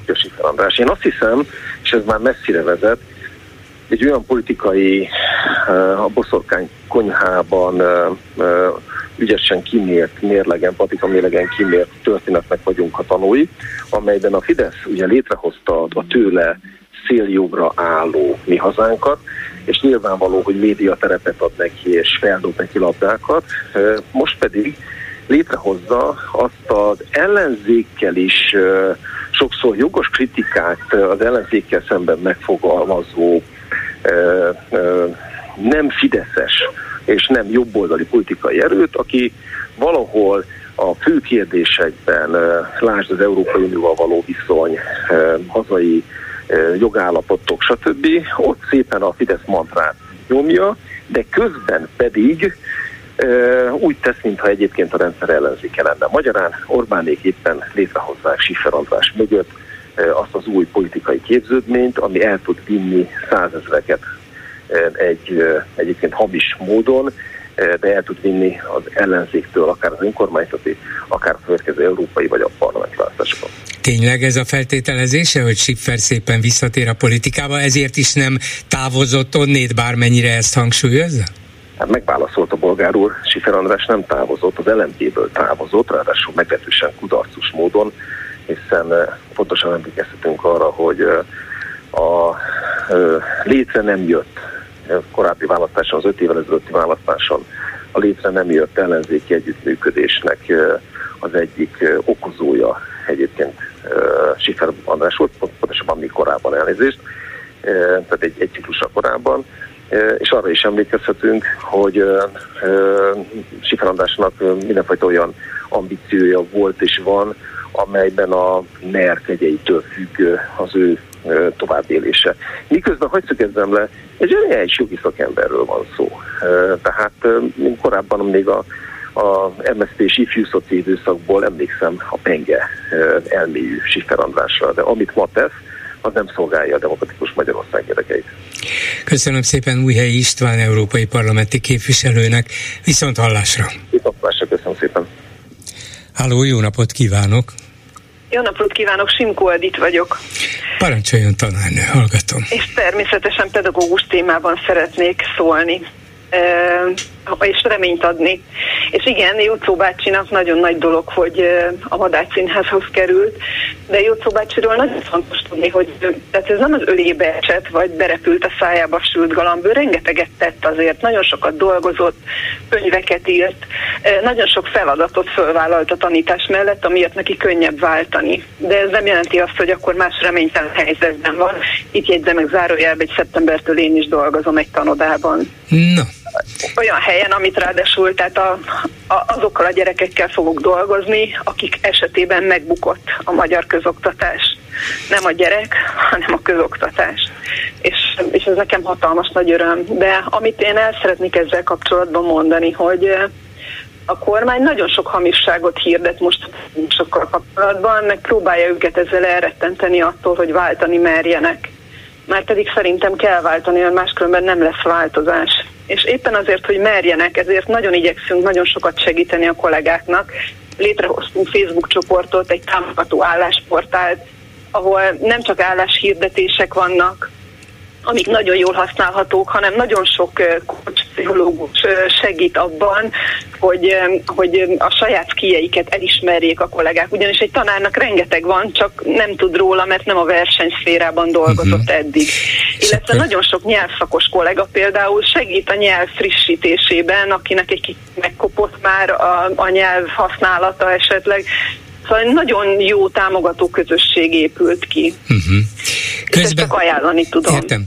Közben nekem az jár a fejemben, főleg amióta elfogadták ezt a pedagógus jogokat korlátozó törvényt, és látom a különböző számokat, meg feltételezéseket, hogy hányan hagyták ott a pedagógus pályát, hányan még nem, bár ígérték, de ezért vagy azért még várnak vele, hogy minél több idő telik el a törvény elfogadása óta, annál inkább az lesz a meghatározó érzése vagy hangulata a pedagógus társadalomnak, hogy jó, hát igen, minden rossz, meg, meg szinte minden reménytelen, de végül is minden nappal közelebb kerülünk ahhoz, hogy azt a minden nap vagy minden második nap megígért hatalmas béremelést, amihez már csak Brüsszel jóváhagyása kell, azt megkapjuk. Tehát le, még egy kis türelemmel vagyok, akkor, akkor lehet, hogy jövőre mégiscsak fölemelik 40%-kal a fizetésemet, és akkor hát Istenem, nem lesz tökéletes a helyzet, de hát mégiscsak jobb, mint egy bizonytalan helyzet, ahova átlépnék. Hát szerintem a Fidesz ígérgetésénél bizonytalan dolog a világon nincsen, pontosabban az biztos csak, hogy ígér. Tehát ezt már hosszú évek alatt megtapasztalhattunk. Most ugye itt a státusz törvény a nyakunkban, ahol például egy rendeletben most kimondják, hogy esküt kell tenni a kollégáknak. Az esküszövegéről még semmit nem tudunk de azt meg kell tenni, ráadásul a törvényszöveg, illetve ennek a rendeletnek a szövege, ami egyébként pedig nem volt rendeletbe foglalva, olyan katyvaszos, hogy úgy lehet érteni, hogy mindenkinek kell, tehát nem csak a végzős diplomások akik éppen megkapják a diplomájukat, hanem minden kollégának. Májusban esküdni kell ahhoz, és itt a nagyon fontos, mert egyébként a kinevezését veszti tehát vesztő hatályú esküt kell tenni, ha nem teszi meg, akkor nem taníthat. Ez ebből a végrehajtási rendeletből derült ki, hogy nem csak az újonnan végzés. Igen, igen, ezen nevetünk most, mert, mert valószínűleg, tehát, hogy ezzel saját magát lövi lábon a Fidesz, tehát, vagyis hát a kormányzat, mondom így, mert szegény KDNP-t ne felejtsük már, ők is benne vannak a buliba.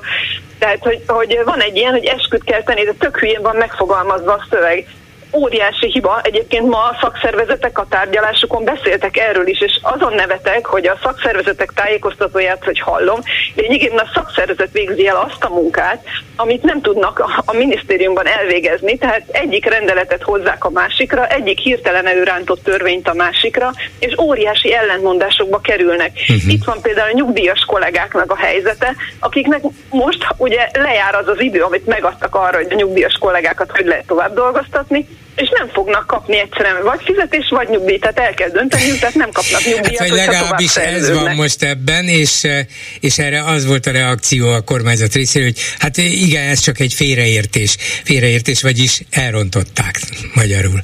De ezek hát, szerint legalább nem ez a politikai szándék, és talán ki fogják javítani.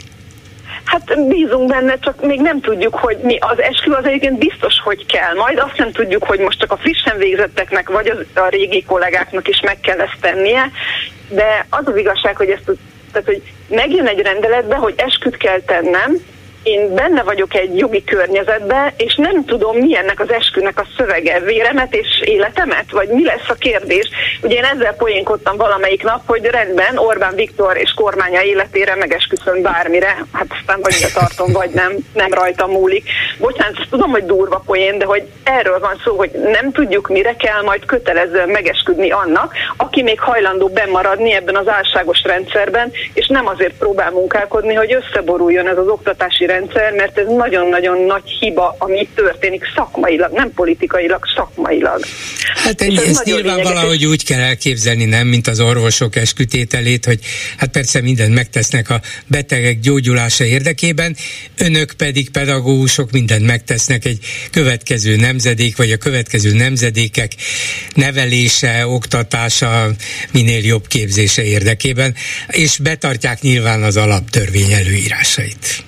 Na, ilyen fogadalmakat tettek, hát minden diplomásnak vannak ilyen ünnepélyes fogadalomtételei. Hát de Tehát nyilván a belügyminisztérium valahogy ilyen, ilyen keretekben gondolkozik, hogy na még akkor még ezt is beletesszük, és még jobb lesz az oktatás, hiszen esküdt tesznek. Valahogy és így ha katonai esküdt teszek, hogy az életemet kell áldozni a hazáért, akkor mi van? Akkor kirúgják önt 45 éves kora után, mert... majd mennek helyettem a halőrök igaz? Igen, igen. Mindegy, ezek ilyen érdekesek, de valóban a tanárok, ez még visszatérek a felmondás kedvezőbb időpontjára, mert hogy van valóban kedvezőbb időpontja szeptemberben a felmondásnak, és azért az ígéretek mellé még szeptemberben, szeptember közepetáján fogják megkapni majd azokat a leveleket például a kollégák, amiből kiderül, hogy átirányítják őket másik iskolába, vagy sem. Tehát azért egy csomó ilyen kis bombon nyílik, idézőjelbe bombon, ezt másképp szokták mondani, hogy a kiskutya minden napra tojik egyet de hát, hogy, hogy mindig lesz valami, olyan meglepik, és az nem ígéret lesz, az ott lesz neki, a fizetése meg ígéret formájában fog szerepelni. Nem véletlenül átláthatatlanul van sávossá téve a fizetése, hogy 400-tól az 1 millióig minden benne van. És már most látszik, hogy olyan bérfeszültségek lesznek, mert a kezdőnek most fölemelik a bérét, de a 20 éve ott dolgozónak nem. Többet fog keresni, ha ki nem egészítik szinte a kezdő, mint egy-két régi tapasztalt kollega. Igen. Nagyon izgalmas, meg a szakmai leépítés, hogy például gyógypedagógus most már lehet ugó, meg tanítónő is, de hát a gyógypedagógia ez egy másik szakma, könyörgöm. Tehát itt, itt őrület van, ami lesz. Hogyha ebbe valaki bemarad, hát lelke rajta. Igen, őrület, ami lesz, és, és nem most tudtuk meg legfeljebb ezeket az újabb nyalánkságokat, de az alapvető rossz helyzetet már évek óta, de legalább az elmúlt egy-két évben szinte mindenki a nem szakmában lévő is ismeri. És változatlanul az a kérdés, a kívülálló még kevésbé tudja rá a választ, mint a belülálló vagy belülállt, hogy ha mégis ilyen a helyzet, akkor a pedagógusok többsége miért nem tudta azt mondani, vagy legalább a Budapesten is a nagyobb városokban dolgozó pedagógusok többsége miért nem mondta azt, hogy holnaptól nem dolgozom. Aztán néz, tudom, hogy ez nem törvényes. Nézzük meg, hogy mit csinál erre a kormány. Mert valószínűleg azt a helyzetet a kormány se tudta volna kezelni, rendőröket nem tudott volna küldeni, se minden pedagógus mellé, se minden iskolába, viszont ki lehetett volna harcolni talán jobb feltételeket, de valahogy ettől mindenki, vagy legalább nem mindenki, ön például nem, de a többség visszariadt. Miért? Hát ugyanazért, ami az egészségügyi dolgozók, a rendvédelmi dolgozók, az újságírók, a katások, soroljam, tehát senki nem állította meg az országot, valahogy senki sem, mert a szalámizó politika jól működött. És én ezt a múlt időt ezt így hangsúlyozom, mert én egyre inkább azt gondolom, hogy ez, ez össze fog roppanni, tehát ez már, már már egy olyan irreális, egy olyan abszurd helyzetben mozgunk, hogy, hogy az valami borzalom. És akkor itt hallgatjuk a, a, az érkező több ezer vendégmunkást, ugye a saját kultúrájával érkezni, és nagyon jogos szerint, amit felvetett itt valaki már az egyik hallgató, ezt a Schengeni övezet kérdését, Igen. hogy ezek az emberek ráadásul könnyebben is vándorolnak egyik helyről a másikra, hiszen ők már benne vannak a mászkálásba. Tehát ez egy nagyon különleges kérdés, és akkor itt jönne be pontosan az oktatásnak az a szakmai kérdése, hogy 13 év alatt a lemaradó helyeken, a szegregátumokban, ha jó oktatást csinálunk, akkor rengeteg szakemberünk lenne, és nem lenne gondunk teljesen elszegényedett társadalmi rétegeknek a valahogy életben tartásával, nekünk civileknek, mert az állam ezzel nem nagyon foglalkozik. Tehát nem lenne ezzel probléma, mert csodálatosan önmaguk kezemunkájával, agyukkal, mindenükkel meg tudnák ezeket a feladatokat oldani. Itt van remek példa Elritók Nóri, vagy remek példa Bódis Kriszta, akik átlátják azt, hogy itt nem csak az oktatásról beszélünk, mikor oktatásról beszélünk, hanem bizonyos helyeknek ilyen egészen komplex szemléletben kéne dolgozni. Tehát ez, ez nem csak ilyen egyszerűen kiragadott valami hosszú-hosszú évek tapasztalatával mutatják, hogy milyen óriási sikereket tudnak elérni. Apró lépésekben természetesen, de hatalmas. Van hozzá tapasztalatuk, van hozzá leírásuk, van hozzájuk minden egyszerűen alkalmazni kéne, de ehelyett ilyen teljesen hamis, álságos ipart építünk, mint akugyár, amivel tönkretesszük az országot teljesen. A leszakadó rétegeket még jobban letaszítjuk, mert helyette hozunk majd érdekvédelemre és fizetés, érdekvédelem eltüntetésre és fizetés lenyomásra alkalmas munkásokat, akik kevés pénzért fognak dolgozni, mert iszonyú nyomorhoz vannak szokva, tehát nekik ez, ez is fölemelkedésnek tűnik. Ez is Európa Nagyon lesz. nagy a veszély.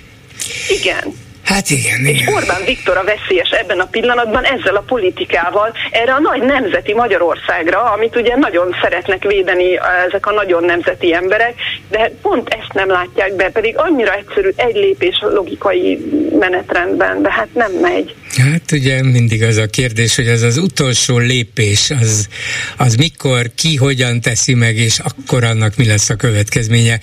Addig Ezért meg nem kell tudjuk. állni. Igen, igen. Köszönöm szépen, tanárnő, minden jót. Köszönöm, viszont hallásra.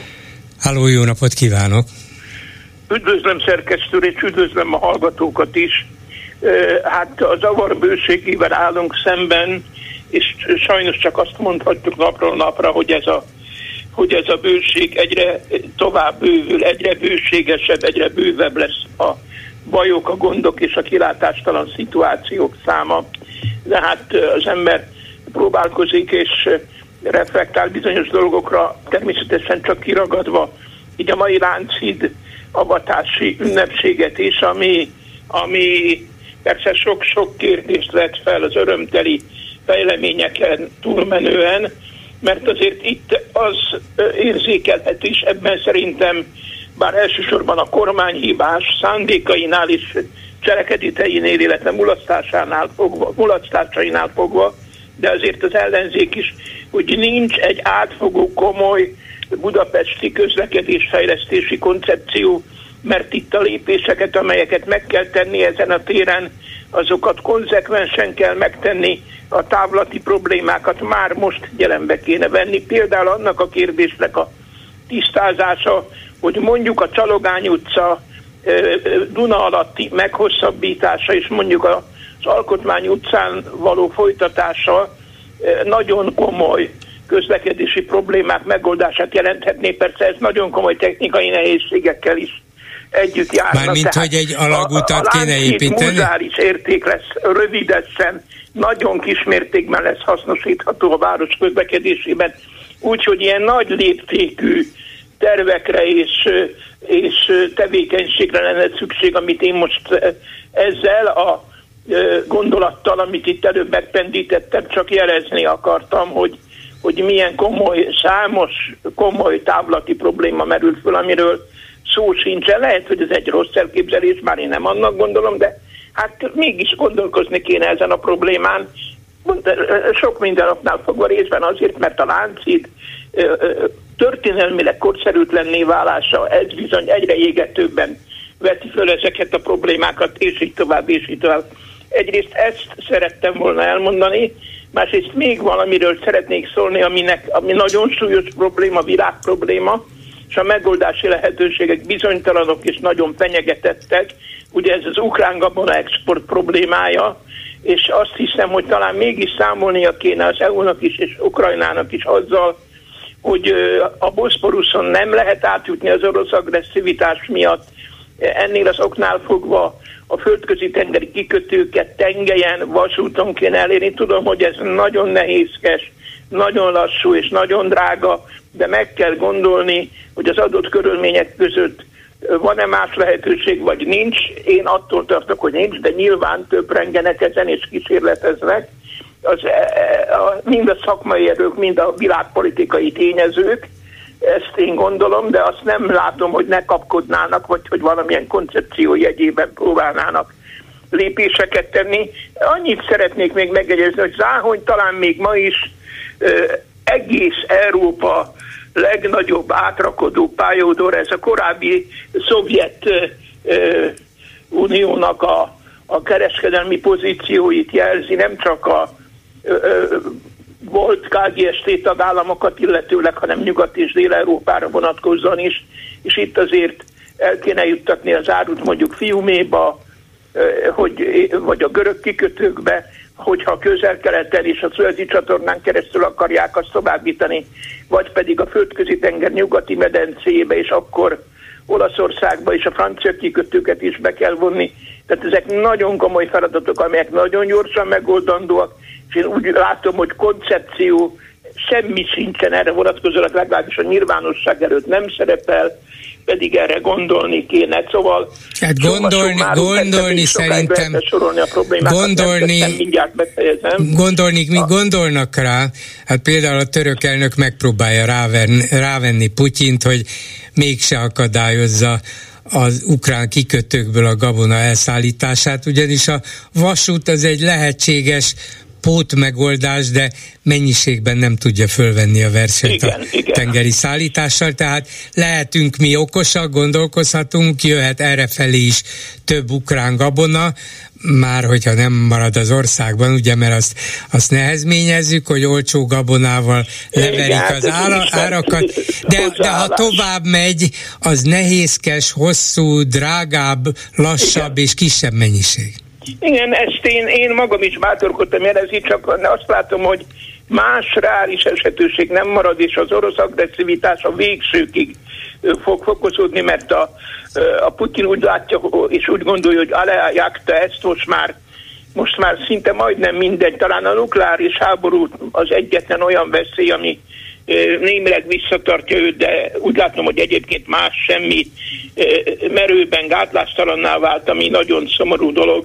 És azt látom, hogy ugye a klíma problémák és millió más probléma, amiről hát ugye, amit még szóban sem, még, még, még, még jel, jelző szavakban sem tudok érinteni olyan nagy számúak, ezek mind-mind arra felé sodorják az emberi civilizációt, a Kínával való viszony problém, problémája, a migrációs probléma, amely olyan szituációt fog előidézni, bocsánat, a, lehet, hogy első pillanatra talán nem érzékelhető hasonlat, amit a jelentését illetően, amit említenék, az öreg halász és a tenger, ugye ez közös olvasmányélményünk.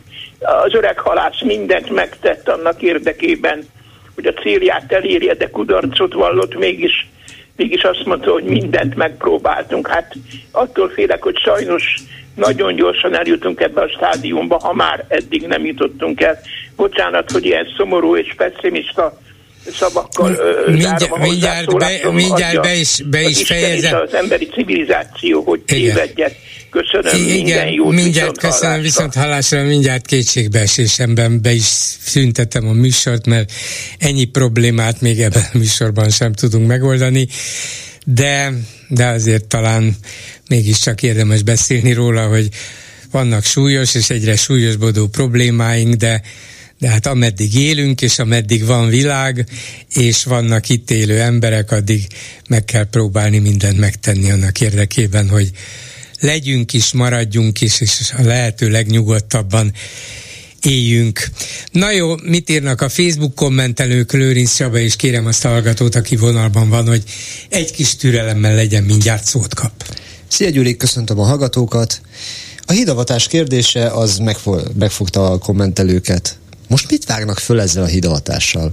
Hol van a, ez egy igazi, szép, tokai dűlőúthoz képest, amiben 620 milliót fizettünk, és sokkal jelentősebb forgalmat bonyolít majd le, mint ez a kis hidacska. Igen, igen. Gulyás Gergely miniszter még beszédet is volt képes mondani, hogy milyen fantasztikus fejlesztés ez. És Azt ez hiszem, há- talán két és fél vagy három méter széles földút, talán két és fél kilométer hosszú, úgyhogy kilométerenként több mint 200 millió forintba került Hát azért jó föld, biztos a föld értéke már eleve. Az biztos is, hogy ez ennyi kormánypárti politikus kelljen, azért az nem Lehet, semmi. hogy ott nyaraltak, na ennyi az egész. Valaki hozzátette. Az egész a tokai turizmus föllendüléséről szólt. Biztos nyaraltak, mm, sétálgattak, hát itt egy új földút fölavatjuk, utána egy kis tokait iszunk rá, Tényleg, legyenek. Egy, egy másik boldogak. kommentelő teljesen az iróniától csöpögve ugyan, de megérti a helyzetet, hiszen idézőjelben a Rachel birtokai prioritást élveznek a Lipsi hidacskával szemben. Ez ugye egyértelmű.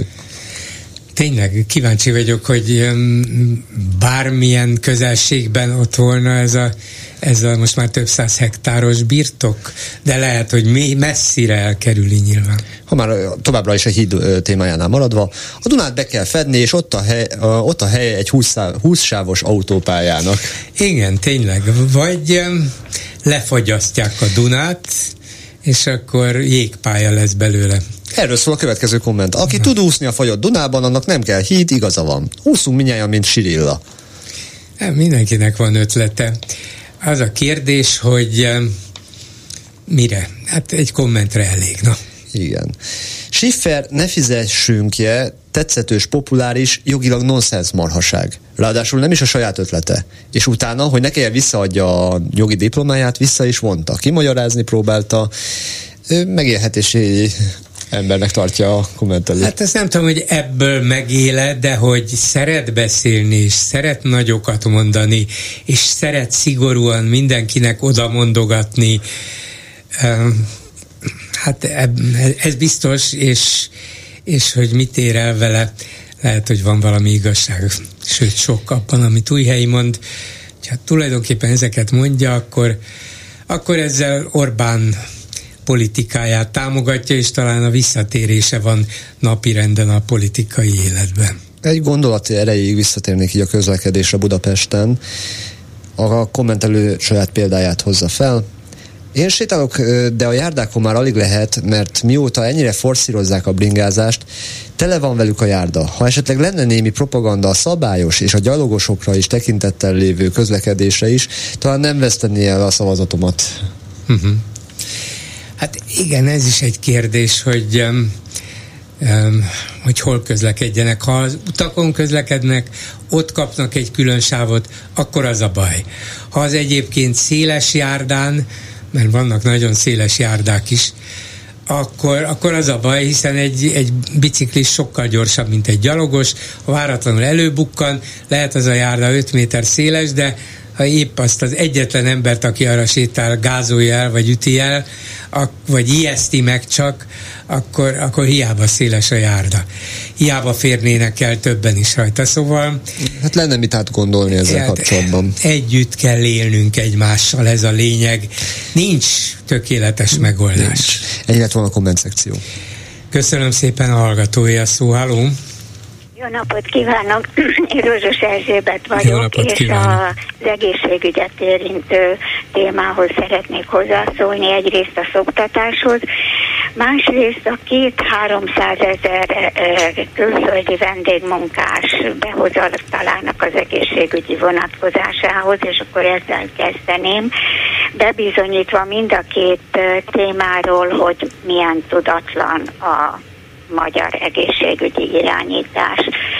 Azt látjuk az országokat megjelölve, hogy különböző kultúrák, még egymástól is különböző kultúrák, tehát nem lehet azt mondani, hogy Ázsiából hoznak be, nem lehet azt mondani, hogy Európából, vagy akár Amerikából, vagy Óceániából, hanem mindenhonnan, valahonnan valakiket. Ezeknek az egészségügyi rendszere egészen más, mint a magyar egészségügyi rendszer, és gondolva azt, hogy nem az egyetemi képzettségű, jól kereső munkásokat hozzák be, hanem azokat, akiknek nincs pénzük a nyugati típusú egészségügyi ellátásra, hát nagy részt azokat, akik a népi gyógyítókkal találkoztak eddig, és itt fognak nálom találkozni először a nyugati ellátással, és ebből mindenki vonja le azt a következtetést, amit akar, nevezetesen gondoljon arra, hogy milyen betegségekkel, milyen egészségügyi előzményekkel érkezhetnek akkor nem De is beszélek attól, még arról, attól hogy... gondolja, hogy attól tartani kell, hogyha valaki Fülöp-szigetekről, vagy Indonéziából, vagy Vietnámból jön, akkor itt a magyar társadalomnak félnie kell attól, hogy hű, milyen betegségeket hoz. Nem, nem, nem, nem, nem. Egyáltalán nem, mert nyilván van egy szűrés. hanem ezek az emberek bizonyos egészségi állapottal érkeznek ami állapottal ő nem tudja, hogy azt a munkát ezen az éghajlaton tudja elvégezni. Mert honnan tudná? Ki mondja meg neki? Hát igen, ez, ez jó kérdés, a... mint hogy az is, hogy egyáltalán milyen egészségügyi ellátásra lesz jogosult itt. Pontos, pontosan.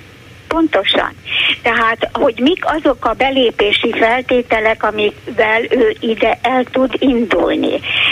Mert hogy azok a problémái, amik nem derültek ott ki, azok itt ki fognak derülni, de akkor mi történik velük? Hazautaztatják, akkor mondjuk ingajáratba az egész társaság oda visszautazhat.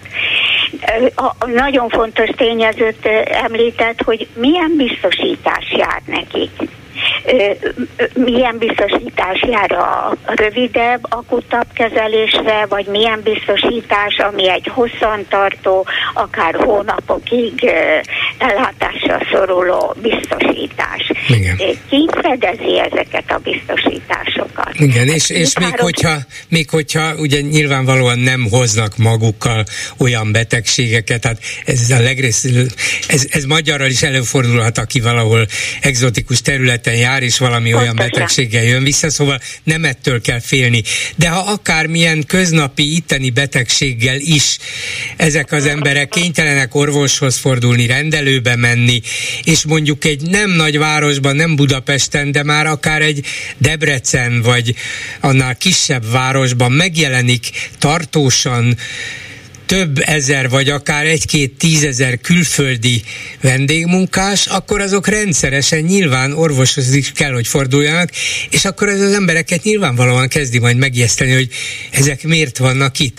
Hát mi, mit terjeszthetnek ezek az emberek, ott lehet, hogy csak éppen nem jól lát, vagy, vagy megcsípte valamilyen rovar, és nem múlik, vagy, vagy megütötte magát, és sebe van, és mégis az emberek elkezdenek félni, hiszen egyik pillanatról a másikra ezrével jelennek meg egy-egy helyen, majd ezek a nyilvánvalóan és láthatóan idegenek, tehát ahelyett, hogy a dolog természetesen és fokozatosan mm, alakulna, hirtelen rászabadítják az emberekre ezt a vendégmunkás áradatot. Ez, ez, ez nem, ehhez nem lehet igazán jól hozzászokni még azért hadd szólalnék meg, mert én pontosan nem ebbe az irányba szeretném elvinni ezt a beszélgetést.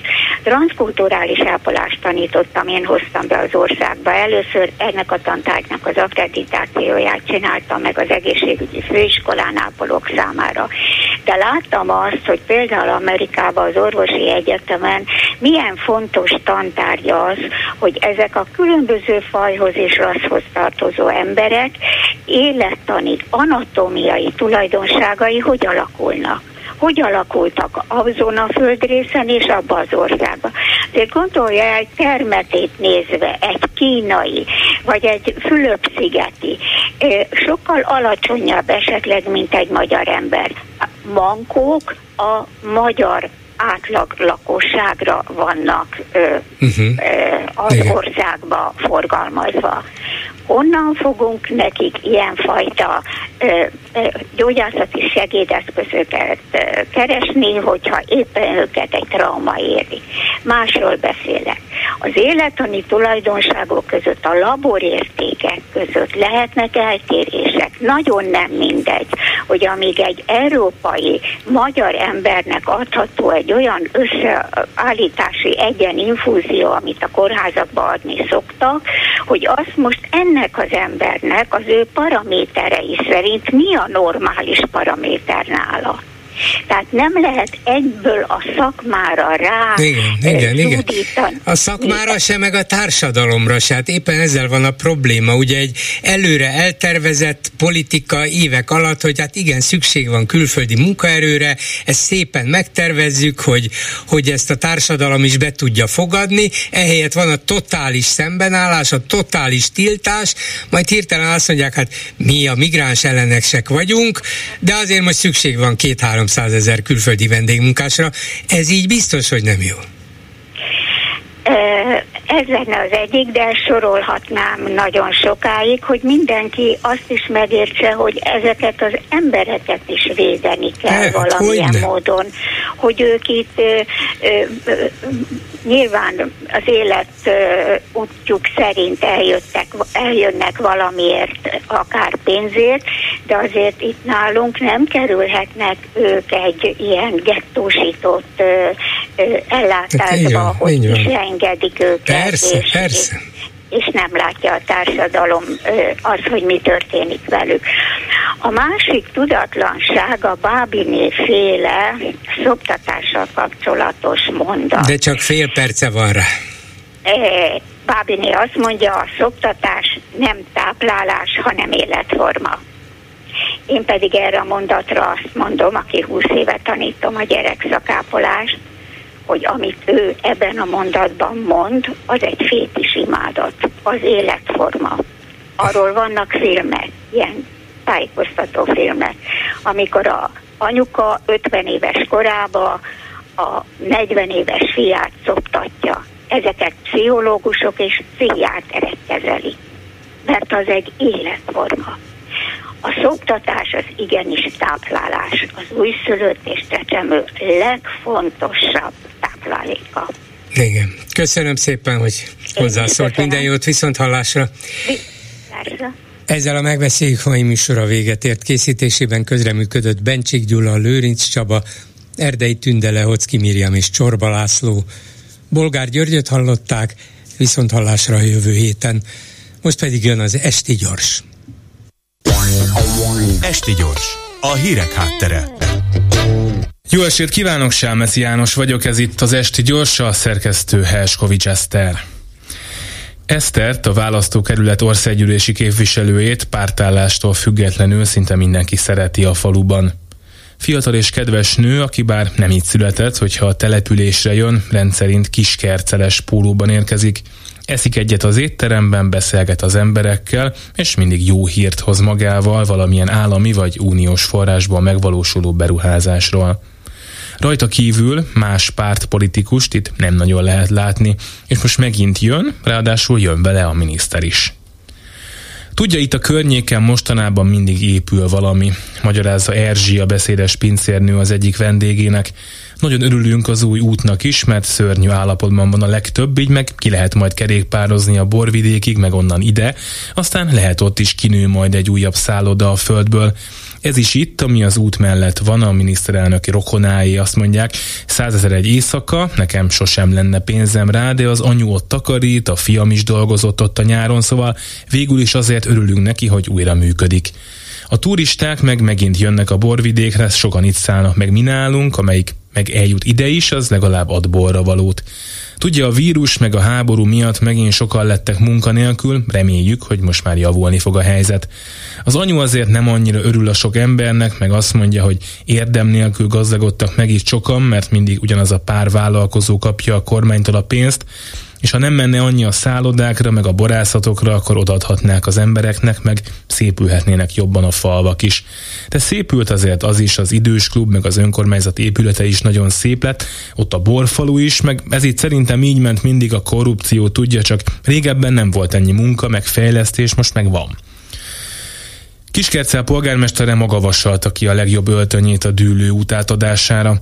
Eddig alig volt szilárd utunk, ráadásul pénz is maradt, tudunk még egy kilométert építeni, ezt mindenképpen elmondom majd a sajtónak gondolta, aztán azon kezdett dilemmázni, hogy kérdezzen rá a miniszternél az uniós forrásokra.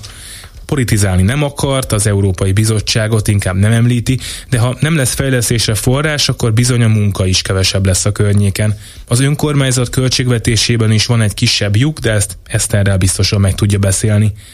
Talán egy kicsit túlzás, hogy heten fogjuk átadni ezt a kis földutat, de ez egy nagyon fontos beruházás, és büszke lehet rá minden kiskerceli, mondta magának végül.